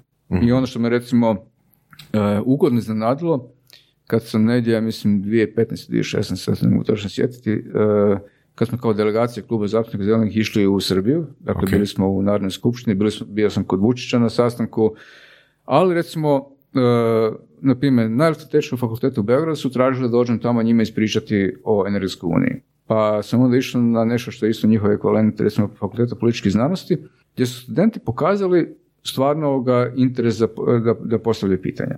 Veći nego kod nas. A možda je to samo zato jer se radilo o gostu predavaču. Koliko zna? Može biti to gostu predavača, ali ja govorim o gostu predavaču ovdje isto, znači Hrvatska. mm Ili ako su tu bili neki susreti ovako, dakle ne predavanja, ne, ne na predavanja na fakultetu. mm Mislim, ja, ja isprovociram ove studente za vrijeme predavanja da, da dobiju neki feedback ovoga, neki, neki odziv i obično se ima jedna grupa ovoga hrabrih, znači koja, koja da, da svoj odziv ovoga, ali zapravo većina većina ovoga e, su pratitelji. Dakle, pa da, pratiš, pratiš ovoga društvene mreže da. i eventualno nešto komentiraš ovoga, ali zapravo... Lajkaš. Pa mislim da, da smo to spomenuli već u jednom, dva podcasta, um, neka predavanja, čak ono od Predraga Palea, koji je bio prvi um, i neka predavanja koje je on organizirao sa gostima predavačima. Mislim da je tu ključna riječ interes. Znači da prvo treba postojati interes da bi osoba uopće mogla kroz vrijeme razviti svoj određeni stav. Mene je iznenadilo kad sam na uh, YouTube gledao ta neka predavanja koje je Predrag organizirao da nije bilo niti posjećenost, a kamoli stav da, koji, bi, koji bi izlazio van. Um, mislim, uh, ono, ono što sam ovako kroz neka, neke razgovore, recimo, uh, stekao dojam ovoga da, da je nekako površnost zavladalo u Hrvatskoj. Ovoga. Samo u Hrvatskoj? Pa ovo što se to što događa, samo u Hrvatskoj. Da. Okay. Ne mogu sad reći, nisam bio u Mađarskoj da bi vidio tamo ovoga, ali, ali ta nekakva površnost u svemu. Dakle, dakle površnost poštaje Dakle, od površnosti e, ne znam, države administracije do površnosti na osnovnoj razini da, da zapravo e, da se e, da te, da te baš ništa ne takne, ne zainteresira ga, možda ponekad nekakva tema, ali da zapravo i da tu temu nekako površno obrade. Dakle, dakle, da te neko sad servira neku informaciju i počne govoriti kako je to krivo, ti ćeš vrlo površno zapravo djelovati na to ili ćeš djelovati impulsivno. Znači, ili ćeš to prihvatiti svim srcem ili ćeš zapravo odbiti. Ali nikada, ili barem rijetko će se dogoditi to da ti ideš, aha, da ideš propitivati. Mm-hmm. Ne kažeš, ok, ovi su to istaknuli kao problem. Ali da vidimo zapravo što stoji iza toga. Znači, da li to je stvarno problem, da li je to naš lokalni problem, da li je to, ne znam, da, e, da, da. problem društva u cijelini ovoga. Ili je to fake news. Ili je to fake news ovoga. Dakle, dakle, što je to? E, i, tu, I tu je recimo nažalost nekakva površnost prisutna gdje, se, gdje ono, ono što je tipa, dakle, svi smo mi, ne znam, izbornici kad igra rukometna reprezentacija, kad igra nogometna, dakle svi sve znamo o svemu, ali zapravo smo jako površni u svemu. Da. I recimo sa mog stajališta to nekako vidim kao uh, protuargument nekim idejama kao što su potpuna direktna demokracija. Ali kad imaš jako puno populacije koja je jako površna, koja je jako ono, malo stručna u, u većini tema, jel? da teško ćeš imati kvalitetnu direktnu demokraciju. Naravno. To vidiš to isto ili... Ba, naravno, pa čekaj, pa mi smo svjedoci smo ovoga e, dva slučaja u Europskoj uniji, dakle jedan slučaj je Brexit, dakle to je upravo, upravo, ovoga, upravo to što se spomenuo, gdje e, mislim ono šok da su zapravo e, šlak e, članovi britanskog parlamenta su neki ovoga prije šest mjeseci rekli čekaj malo, pa mi ako sad odradimo Brexit, onda više nemamo pravo na europske fondove. mm Dakle, uopće... Dakle, ne kuže šta su napravili. Ne, ne kuže kaj su napravili. Dakle, dakle, jednostavno, dakle, njihova razina znanja o tome, dakle, mi možemo reći da je direktna demokracija ok, da je ona e, vjerojatno odigrala e, neke važne uloge u povijesti, sad reći na, na razni plemena, kad je treba odlučiti da li ćemo ići na sjever ili jug, uh ono recimo reklama za Ožusko, da, da, da, otprilike tako nešto, e, ali da e, e, recimo bez toga da u direktnoj demokraciji, znači one koji može i odnosno koji želi ovoga, znači ovoga dati glas, nije dobro informiran o tome o čemu se zapravo radi ovoga, on vrlo velika vjerojatnost, znači imamo sigurno teorem vjerojatnosti, dakle da, da će sigurno barem 50% njih procijeniti krivo zapravo za što treba. Da, odnosno Drugo, postoji, postoji beskonačna količina krivih, na primjer, ideja ili krivih postupaka, a jako mali konačan broj onih koji su konstruktivni. Da, jer recimo, ne znam, Farage je e, govorio, na primjer, da e, će e, novac koji Velika Britanija daje u fond u Europsku uniju, da će oni to i koliko daju, ne znam, na godišnjoj, mjesečnoj, dnevnoj razini. To veliku brojku, da li veliku 330 milijuna ili milijarda. Funti, da, tako nešto, ovoga, da, da će to zapravo usmjeriti ovoga u zdravstveni sustav. Da.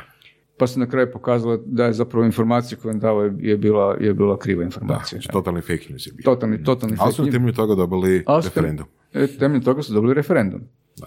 E, e, drugi slučaj je Italija, dakle ovaj pokrit pet zvjezdica, koji je isto krenuo sa promoviranjem i čak se jedna grupa zove, znači, ta, koji su, znači Britanci u toj grupi, znači direktna demokracija u Europskom parlamentu. E, dakle, što je, dakle, komičar je osnovao stranku, odnosno pokret i a, idemo upravo tome da svaki član stranke, znači preko referenduma se izjašnjava oko, oko toga kako će zapravo stranka funkcionirati dok nisu došli na ovu popularnost koja je, dakle jako dobro su ovoga, um, možda neki način ovoga i, i, i nekima drago kad te se na taj način uključi da se pita ovoga, da tako daš da, svoje, svoje mišljenje, ali, ali te niko ne pita kuš ovoga zapravo uh, da li ti to mišljenje možeš stvarno uh, realno znači, procijeniti ovoga, odnosno reći da li da odvagati ovoga, argumentirati. Argument, da li je to argumentirano ili ne. I mislim šta, dogodilo im se na kraju da su sad u, koaliciji sa, s onima kojima se, protiv koji su se borili, znači socijaldemokratima ovoga, a sa onim populistima s kojima su krenuli ovoga su se na, kraju razišli, jer su zapravo oni uh, suprotno djelovali u svim onim nekakvim recimo postavkama zaštite okoliša, na primjer za koje se pokret Peđevica recimo zalagao i s njima smo imali dobru suradnju u parlamentu na tom području. I treće, naravno, referendum. Mislim, referendum ne treba osporavati ovoga, ali E, ako imamo sustav, znači demokratski, koji uspostavlja to da mi imamo izbore, da smo tim izborima dali tebi povjerenje da donosiš odluke, e, zašto onda se vrlo često danas počinju političari pozivati na referendum da prebace odgovornost svojih odluka na narod koji ga zapravo nisu uopće informirali o tome o čemu treba odlučivati. Dakle, mi ne možemo e, govoriti na razini jedne Švicarske, gdje su ljudi dobro informirani, dobro organizirani, i gdje e, referendumi jesu jedan takav način odlučivanja da zajednica odluči o tome na koji način se u nešto ulagati. Ali ako pogledamo to opet, ne znam, na razni grada, na razni kantona, Švicarska vrlo rijetko ima e, referendum baš na, na, na, konfederalnoj razini, da, znači na, na razini države.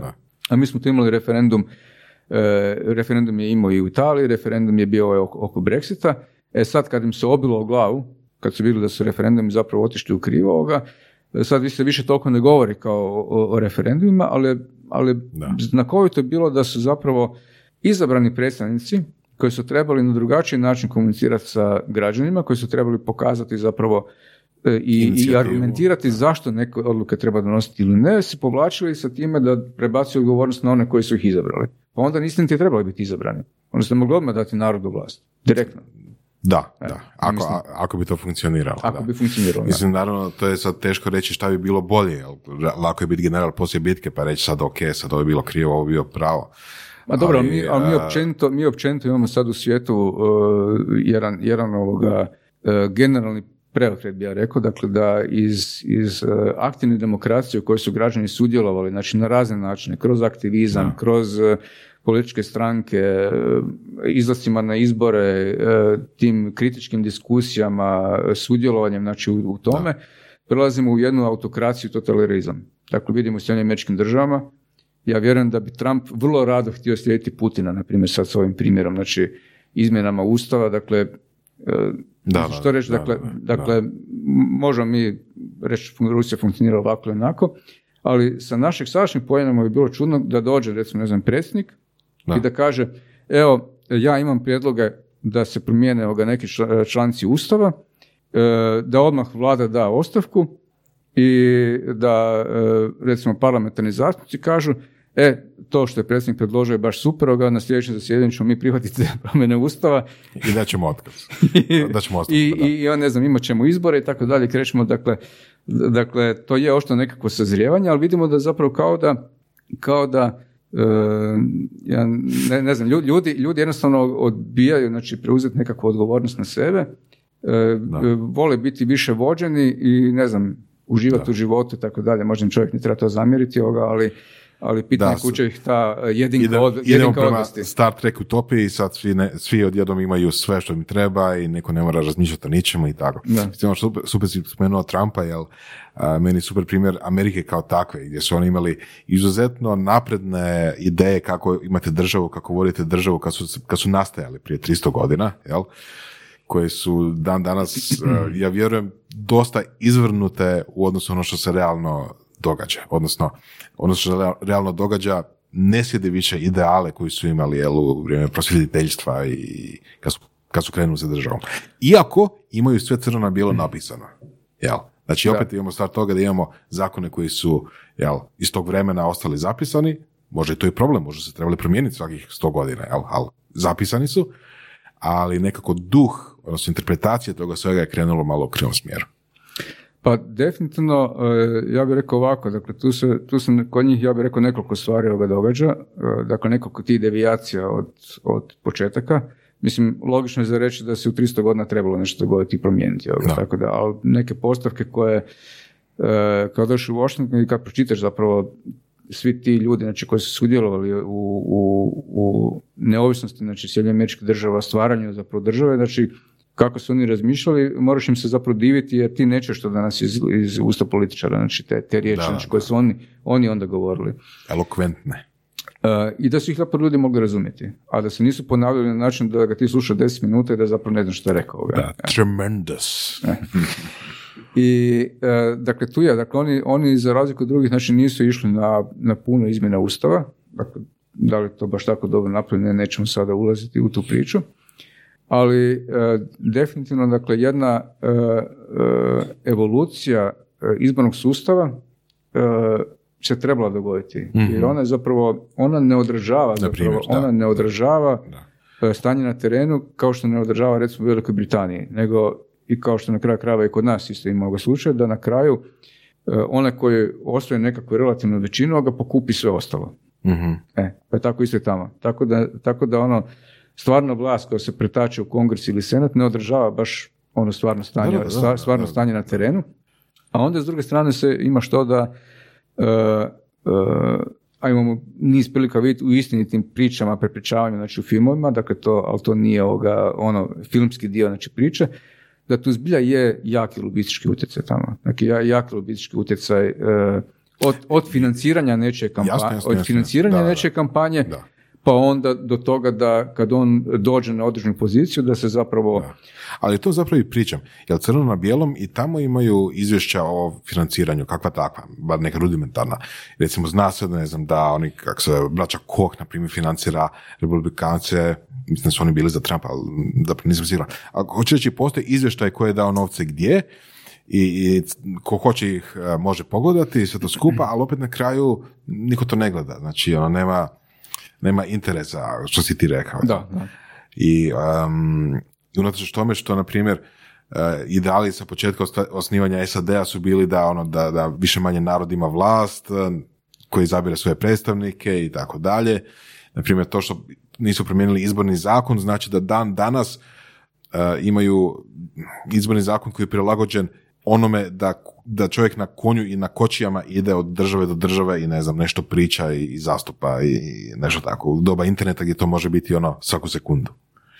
Pa je, samo što, uh, dakle, uh, ja bih rekao ovako, Amerika ima, barem ono koliko su mi prijatelji koji su tamo duže boravili ovdje ispričali, uh, dakle, jedna stvar je da oni imaju ipak koliko toliko dobro ugrađene neke mehanizme. Mm Dakle, vidimo sad ovo impeachment, dakle, mhm. za Trumpa, bez obzira što vjerojatno on u Senatu neće proći, što će Trump postati dalje predsjednik, dakle, dakle neće ga, neće ga smijeniti, ali, ali postoje neki mehanizmi, znači kroz uh, ovaj uh, sudski dio, znači mm trodiobe vlasti, koja zapravo vidimo koliko kod nas uh, labava.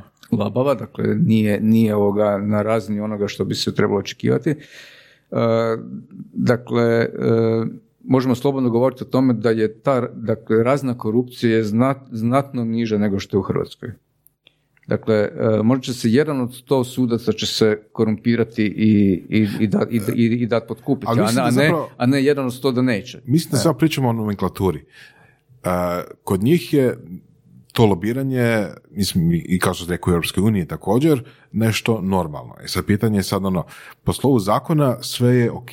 Isto kao i kod nas. Imamo, imamo primjere, na primjer, možda zagrebačkog gradonačelnika, jeli, gdje gotovo sigurno sve na papiru ok.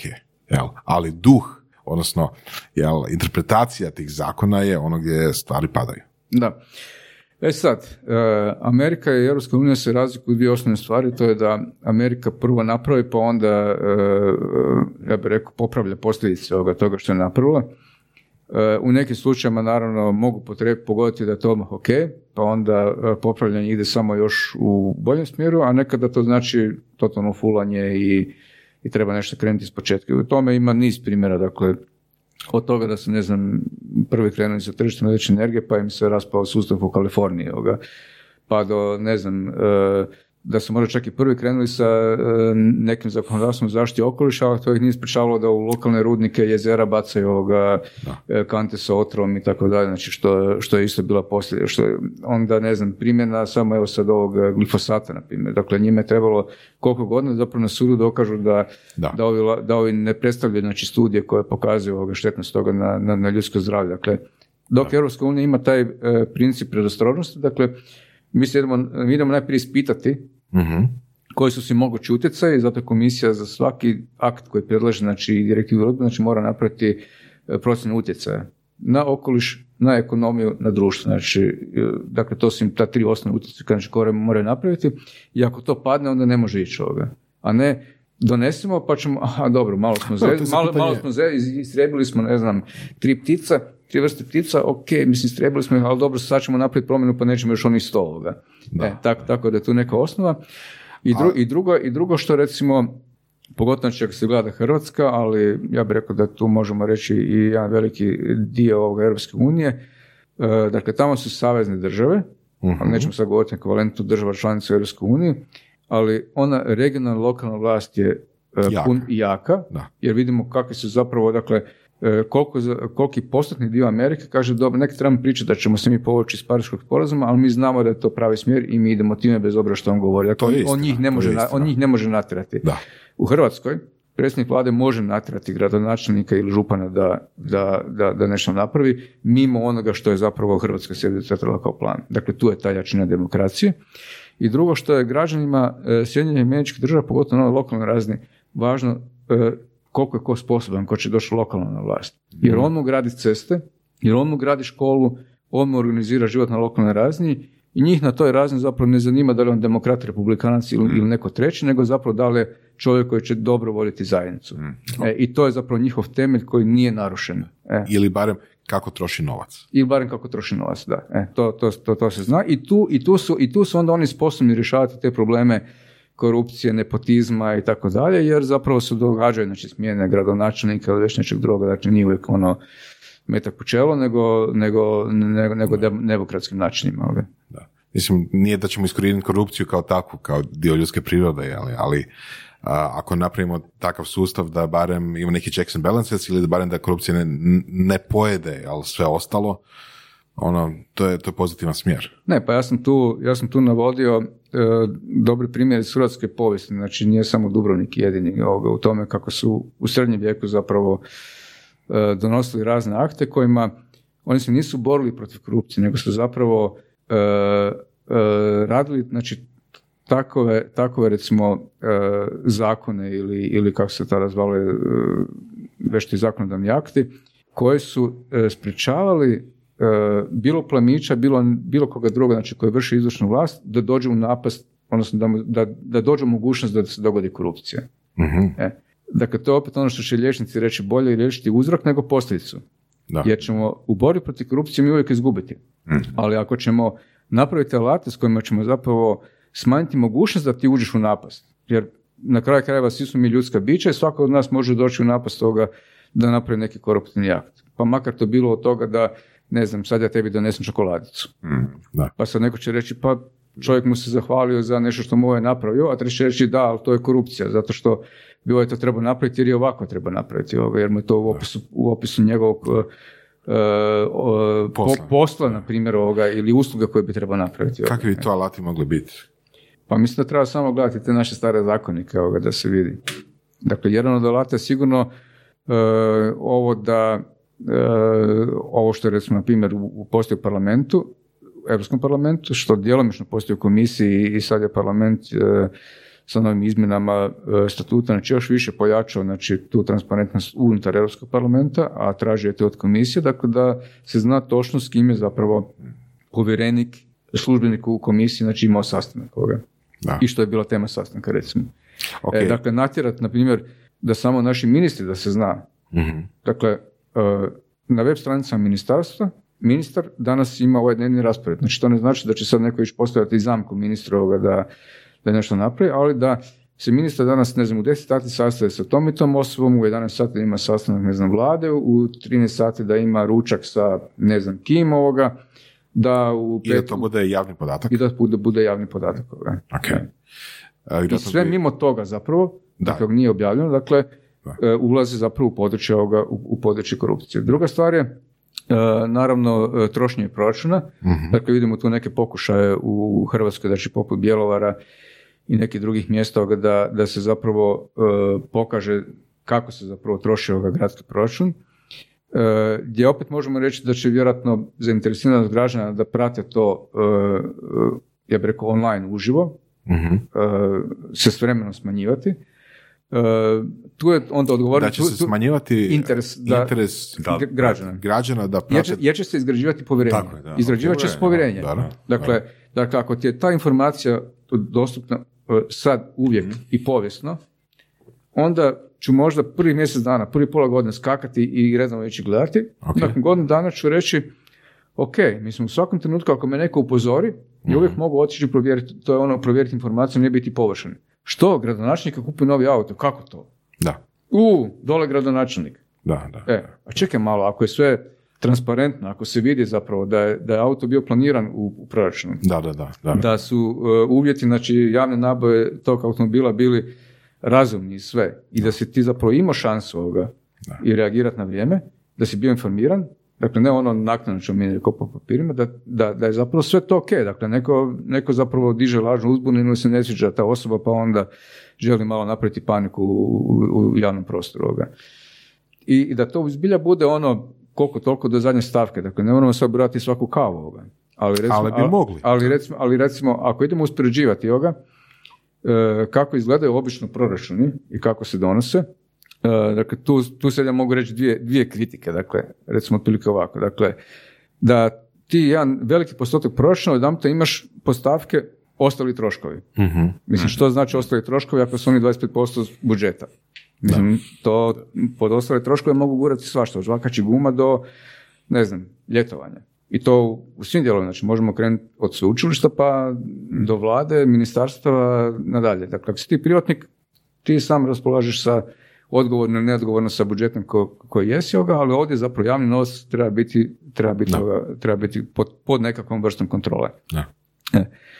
E, dakle to, dakle kad se ide pogledati na primjer e, e, kako, kako ide u saboru donošenje ovoga budžeta, znači Republike Hrvatske i koliko je on detaljan, znači prikaz ovoga saborskim zastupnicima, vjerojatno bi se mi kao građani trebali početi pitati dobro, kako se uopće taj budžet planira, znači do, koj, do koje stavke on ide. U smislu da nije dovoljno detaljan? Da, nije, do, da nije dovoljno detaljan. Da, nije dovoljno detaljan. ili, na primjer, ako smo morali dati 4 milijarde za, za uljenik, od smo te 4 milijarde uzeli? E, da. Iz čega? Da, da. Od učitelja? Da, da. Od, e, ne znam, e, socijale? Da. Od, od nečeg druga. Dakle, dakle nije dovoljno se obrazloženje Evo vidite, mi smo uspjeli ovoga, naći 4 milijarde. Naći 4 milijarde ovoga, vi ste dalje dobili plaću, vi ste dalje dobili mirovinu, a zapravo mi ne znamo od kud su uzneli i gdje je zapravo nastao manjak ovoga, u kojem dijelu sustava je nastao, negdje mora biti, nisu, ga, nisu naštancali novce. To ih obvezuje, znači, ovaj dio uh, ograničenog deficita kojeg trebamo imati ako hoćemo ući u eurozonu, na primjer. Dakle, dakle, to je recimo jedan, jedan od načina ovoga kako, kako ovoga, uh, da. bi trebalo to malo, malo drugačije izgledati. Da gotovo moderno doba, gdje bi stvarno mogli fiskalizirati svaku kavu koje potroše bilo koji političar na bilo kojoj razini. Da. Mogli bi. Mogli bi. Mogli bi. Um, ako imamo vremena, ja bi još jednu temu malo pokrio, a to si pomenuo na početku i to je isto jedna od zanimljivosti. Znači ti si praktički cijelo svoje djelovanje u politici bio u ili, ili, ili u nečem vezano za okoliš ili direktno u stranci ili strankama koji su vezane za okoliš, zelene. Jel? Uh, s druge strane, uh, imamo jedan veliki bauk, izgleda koji se spomenuo, i stručnjaci za tu temu, oko nuklearne energije. Je tako? mm da li misliš da to stvarno je bauk? Da li misliš da su ljudi premalo, mislim, očito jesu premalo informirani, jeli? I koje je tvoje mišljenje o nuklearnoj energiji? Uh, ovako, jedan, jedan opći stav, dakle, uh, nuklearna energija se promovira ne, kao neka koja zapravo nema emisije CO2, dakle, mhm. mi to možemo reći da u proizvodnji energije, dakle, ograničeno se to, znači u proizvodnji energije, nuklearna elektrana nema emisije CO2. Jasno. Niti ičega drugog. U smislu plinova i... U smislu plinova, dakle, e, koji bi zapravo bili štetni znači, za, za e, atmosferu, u smislu znači, da zapravo pojačavaju znači, efekt staklenika. E, s druge strane, kad idemo gledati cjelokupni životni ciklus elektrane, mhm. dakle, mi tu onda imamo ovoga, problem koji se tiče materijala koji se ugrađuje, do toga što je on većinom znači, baziran, gotovo većinom, znači 99%, znači na čeliku ili raznim ovoga legurama čelika na betonu. Ok. Uh, upravo te dvije kategorije, znači kada se ide pogledati čak recimo i nekakve analize OECD-a, dakle nećemo se gledati u, u Europsku uniju, dakle idemo gledati znači organizaciju uh, razvijenih zemalja, pokazuje da su oni zapravo najveći emiteri znači stakleničkih plinova, da imaju najveći utjecaj na okoliš. Ok, znači proizvodnja čelika i betona, da. E, i, ali... I onda na kraju ima, i onda na kraju imamo jednu interesantnu stvar, a to je dekomisija elektrane i plus goriva. Dakle, vidimo što se u Hrvatskoj događa sa sa e, time da li ćemo sagraditi odlagalište radioaktivnog otpada na e, trgovskoj gori ili ne. Ili, ćemo, ili će Slovenci to izgraditi kod Krškoga, pa će to biti jer smo nama odmah uz granicu. Dakle, e, nama nije problem da da se to izgradi u Sloveniji, ali, ali je problem ako se izgradi na granici Hrvatske sa, sa Bosnom i Hercegovinom, evo e, to. S time da bi tamo trebao ići i sav otpad znači, koji se nalazi, e, koji dolazi iz naših recimo bolnica, laboratorija i tako dalje. Dakle, govorimo o srednjem niskom radioaktivnom otpadu, znači ne o nuklearnom gorivu. Naravno.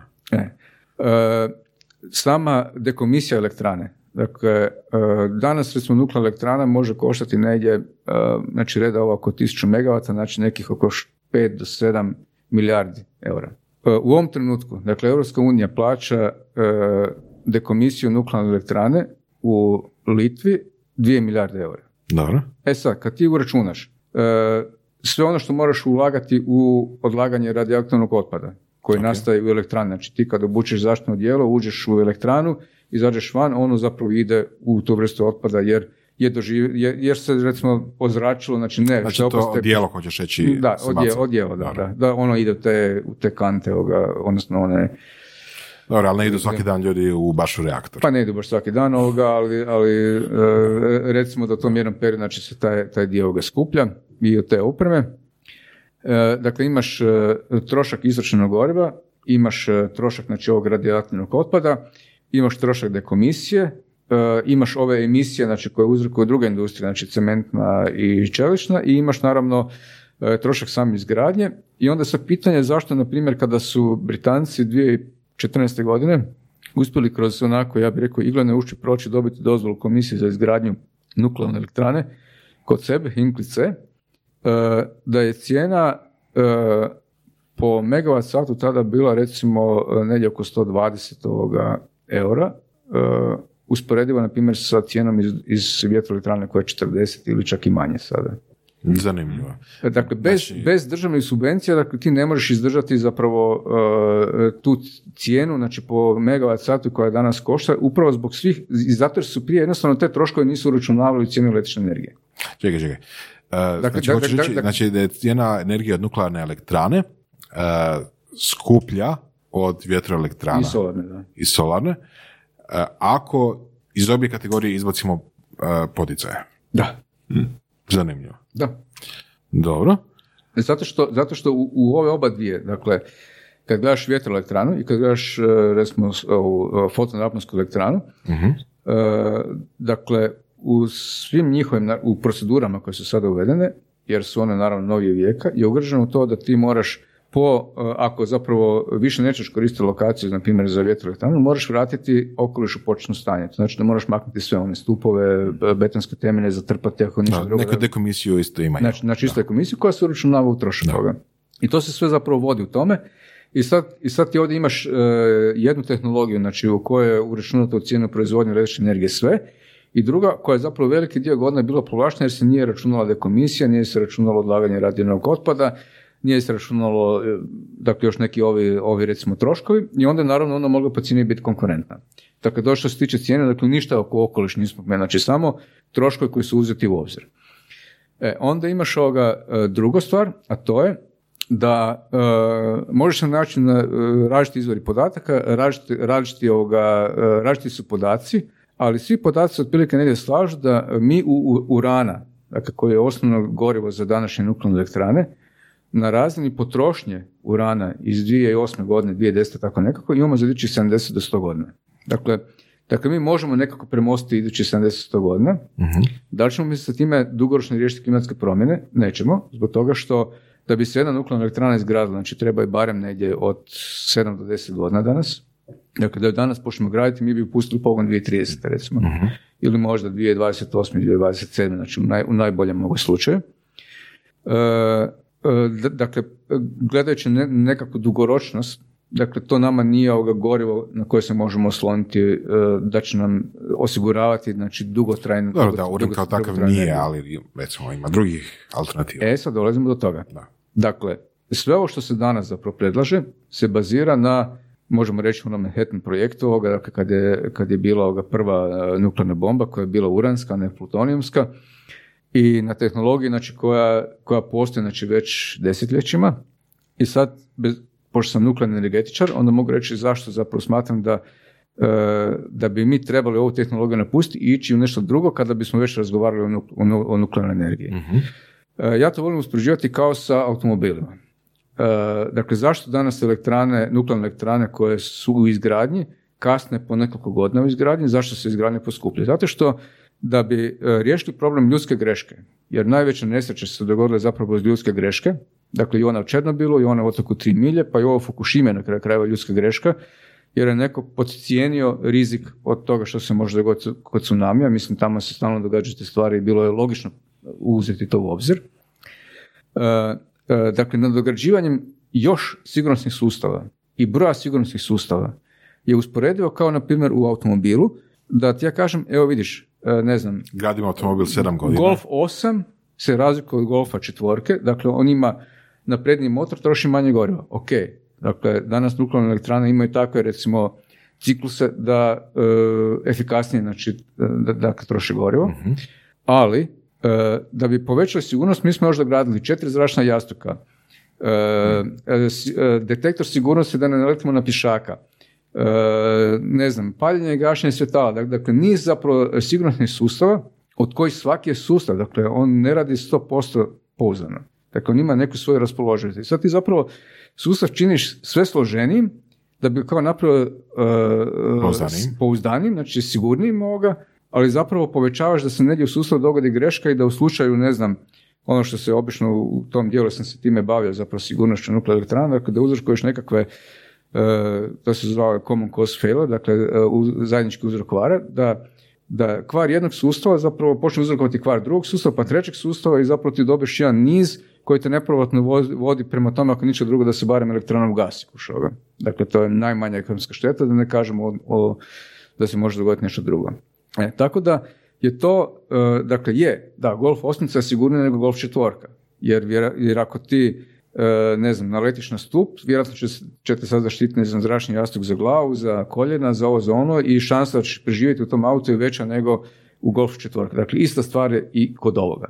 E, dakle, mi zapravo trebamo ići na drugačiju nuklearnu tehnologiju mhm. koja postoji, ali se kao i kod niza drugih stvari ovoga ne komercijalizira na način na koji bi se trebalo, koja je sigurnija, e, sa gorivima kojeg imamo više, na primjer tori, mhm.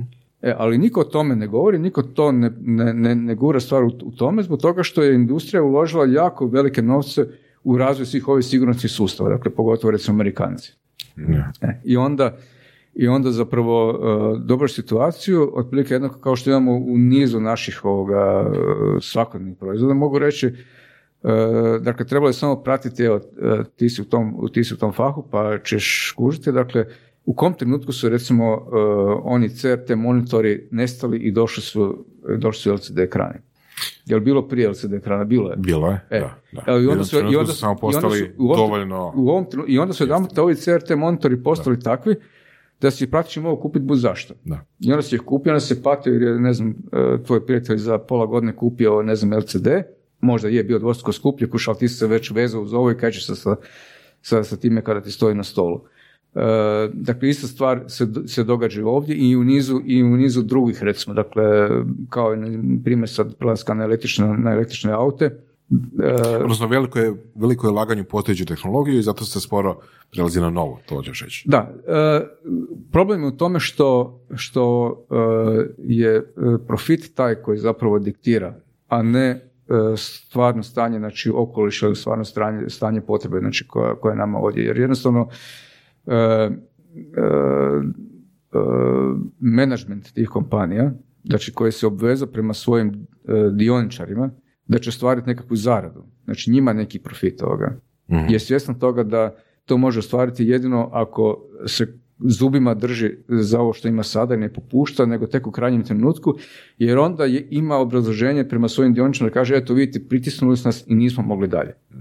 Evo, tipični primjer mi je to, na primjer, što se dogodilo sa e, dakle, ovim e, izmjenama, odnosno zakonodavstva znači Europske unije koje treba smanjivati emisije iz, iz automobila i, i recimo ovih kombija, znači što je bilo recimo aktualno prije godinu dana u, u, parlamentu i uniji.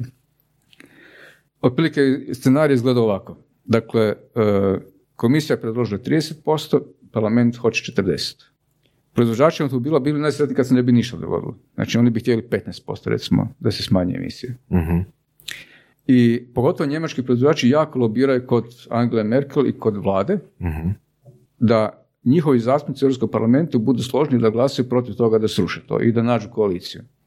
I ja putem prema Strasboru i slušam kako, ovoga, e, kako e, na vijestima govore da je njemačka vlada protiv toga, da su proizvođači protiv toga i tako dalje. I onda za tri sata mi glasamo izglasamo neku brojku između 30 i 40, uh ovi izgube i javlja se uh, CEO Volkswagena i kaže e, mi smo svjesni toga da uh, je okoliš ugrožen i u potpunosti podržavamo ovo što je izglasao Europski parlament. Da, da, da. da. ja rekao, baš me zanima koliko se, kako se P posebno osjećaj, osjećaju ti političari koji su prije tri sata Da. se žestoko borili i, i lobirali za to među svojim kolegama Mhm. i podržavali znači, te želje e, industrije, koja je za tri sata njih izdala i rekla ha ok, sad kad se to dogodilo, onda ćemo tako. Da, kad više Da. ne mogu drugačije, kad onda, više će, ne mogu, onda će se promijeniti. on- Onda će se promijeniti. I zapravo su svjesni toga. I isto tako što, ajde, recimo nekakvi unutrašnji ovoga, unutrašnji izvori iz komisije, visoko pozicioniran mi kaže, dakle ima ta uh, alijansa, Battery Alliance, znači u uniji, gdje se recimo nekih eh, sto i nešto proizvođača eh, ono ujedinilo i Rimac je tamo pozvan da također bude u toj alijansi oko toga kako bi unija trebala što više ulagati u te tehnologije da zapravo kao što sad ovisimo zapravo uvozu nafte i plina od nekog drugdje, da sad ne, uvo- ne ovisimo o uvozu baterija od nekog drugdje, nego da ih budemo u stanju sami proizvesti, a ne uvoziti iz, ne znam, Koreje, Da. Kine i već od kuda. Da. I onda mi se požali, znači taj izvor kaže, da, ali mi tamo imamo od tih 120, 90 njih samo čuči i čeka. Mhm. On mi čak rekao i konkretno iz koje države su. Konkretno čuči i čekao ga, kako će to ići, imamo nekih 20-30, znači koji zapravo zbilje su progresivni koji, i, i, koji nešto hoće ovoga napraviti, ali ovi se zapravo ne miču ništa i e, na neki način se stječe dojam da zapravo su e, ono, kako bi rekao, balast na brodu. Dakle, bez njih 90 bi možda bilo i lakše nekakve zaključke i stvari donijeti, ali e, da bi recimo stvorio neki zaključak, moraš i njih također uključiti i onda imaš većinu koja nema stava. Jeste za ili protiv? Ne možemo, nemamo stav. Mhm. A nemamo stav, dakle, e, suzdržan si i onda je većina suzdržana. Mhm. I onda, I onda manjina zapravo koja je progresivna ne, mo- ne može ovoga napredovati. I to se zapravo e, događa u nizu, u nizu ovoga politika koje su vezane uz okoliš klimatske promjene, jer ili imaš ove koje kažu ne, to je izmišljotina, mislim što je ono Trump govorio da su to izmislili kinezi i tako dalje, opovrgava znači, svoje vlastite institucije, znači iz Sjedinjenih američkih država koje on financira saveznim novcem, Da. koje zapravo pokazuju potpuno drugačije podatke, znači ne ono što, ne sad ono, znate, mi vjerujemo da postoje klimatske promjene, ne, mi ih mjerimo, Da. mi ih mjerimo. Kad smo kod toga, uh, šta je Green Deal? Ehm, zeleni dogovor, dakle Green Deal, eh, ja bih rekao nekakvim, eh, a ne mogu je sad reći ovako, eh, ambicija Europske komisije, dakle suočena sa time da, da zapravo mora djelovati jer većina u Europskom parlamentu eh, pokazuje da, da smo mi u prethodnom sazivu bili u pravu zbog toga jer smo tada tvrdili da trebaju se ići na veće ambicije, da su bili izračunani znači, koji su nam predočeni da smo mi u stanju postići smanjenje emisija 2030. ne znam, ne znam 40%, a ne 30%. Ali je stalno bio argument, ali kao mi ćemo izgubit ćemo poslove, izgubit ćemo ovo, izgubit ćemo ono, e, bit ćemo nekonkurentni i tako dalje. Dakle, e, lobiranja industrije, nemojte ništa mijenjati. To je najbolje za nas. E, sad pod pritiskom zapravo se dogodilo to da se ide na ambiciozne smanjenje emisija do 2030. jer sve pokazuje... Znači, to je plan smanjenja emisija. Da li ima još nešto?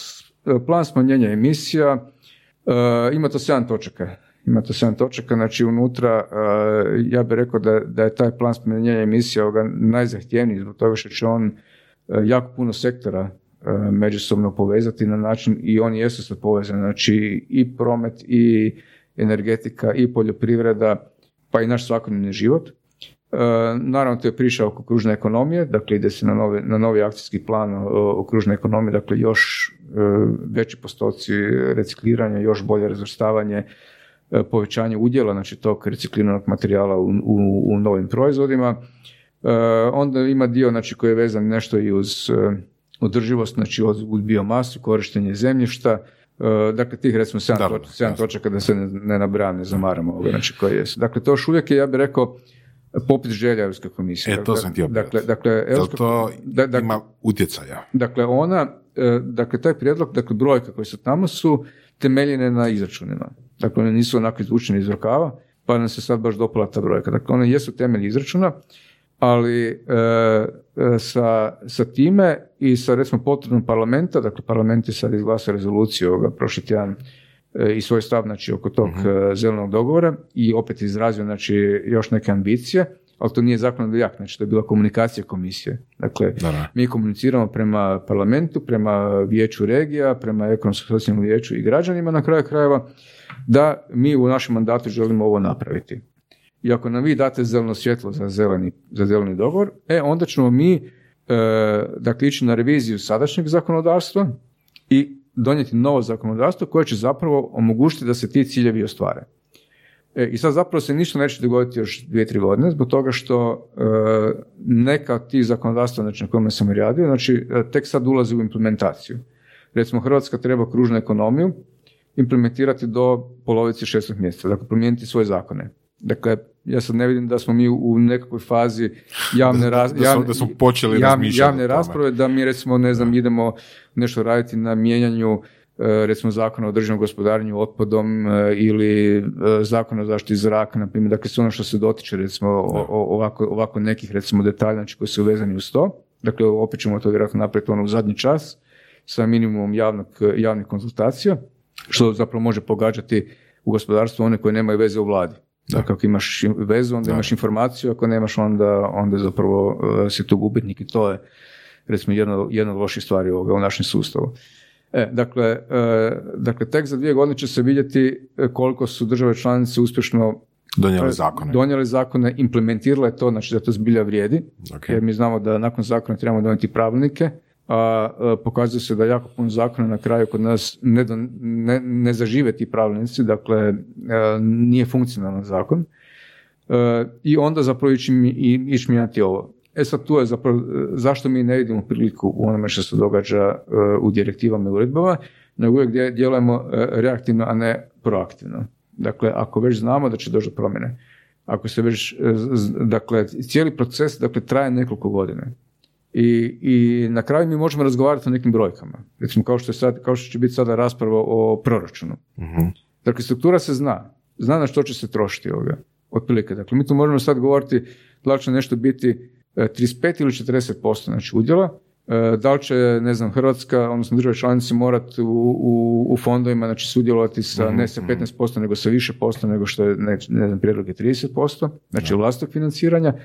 Dakle, sve su te brojke poznate, znači radit će se o nijansama. uh Dakle, radit će se na državnoj razini, možemo radit će se o 4 milijarde za uljenik. E sad, nije nam svejedno uh, koliko ćemo mi unaprijed zapravo e, vidjeti da li ćemo te 4 milijarde moći smjeriti nešto drugo ili ćemo potrošiti opet na, na, na, na saniranje nečega da, znači, jer nismo na vrijeme stigli reagirati. Da, sporo se sporo se reagira. Da. Okay. Znači, ukratko, to je uh, trenutno samo, što si rekao, želja Europske komisije, želja Europskog parlamenta, ali još nećemo vidjeti ništa od toga jako dugo. Pa, uh, evo, konkretno, dakle, Europska komisija dakle, izašla sa, sa tim zelenim dogovorom. Ako se pogleda, zeleni dogovor je izašao, e, odnosno predstavljen je bio deset dana nakon što je komisija e, formirana, jer je kasnila mjesec dana. E, dakle, ovaj uh profesionalni dio komisije je radio bez obzira znači, što se događalo na političkoj razini i on je pripremio to prije roka, znači koje je zapravo ga von der rekla. Mhm. E, ali sad idu zapravo pripreme zakonodavstva. E, I to sad traje, dakle to će trajati barem godinu, godinu i pol, dakle dok komisija pripremi mhm. odgovarajuće izmjene, akte i tako dalje.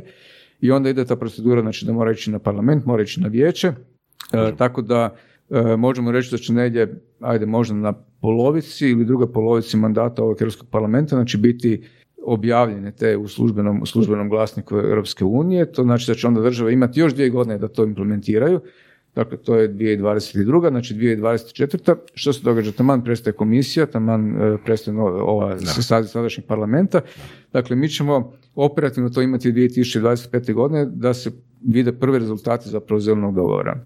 I upravo e, ono što, što nažalost nismo uspjeli mi postići u prethodnom mandatu je da treba tražiti da budu veće ambicije. Jer na kraju to ispane ko na placu.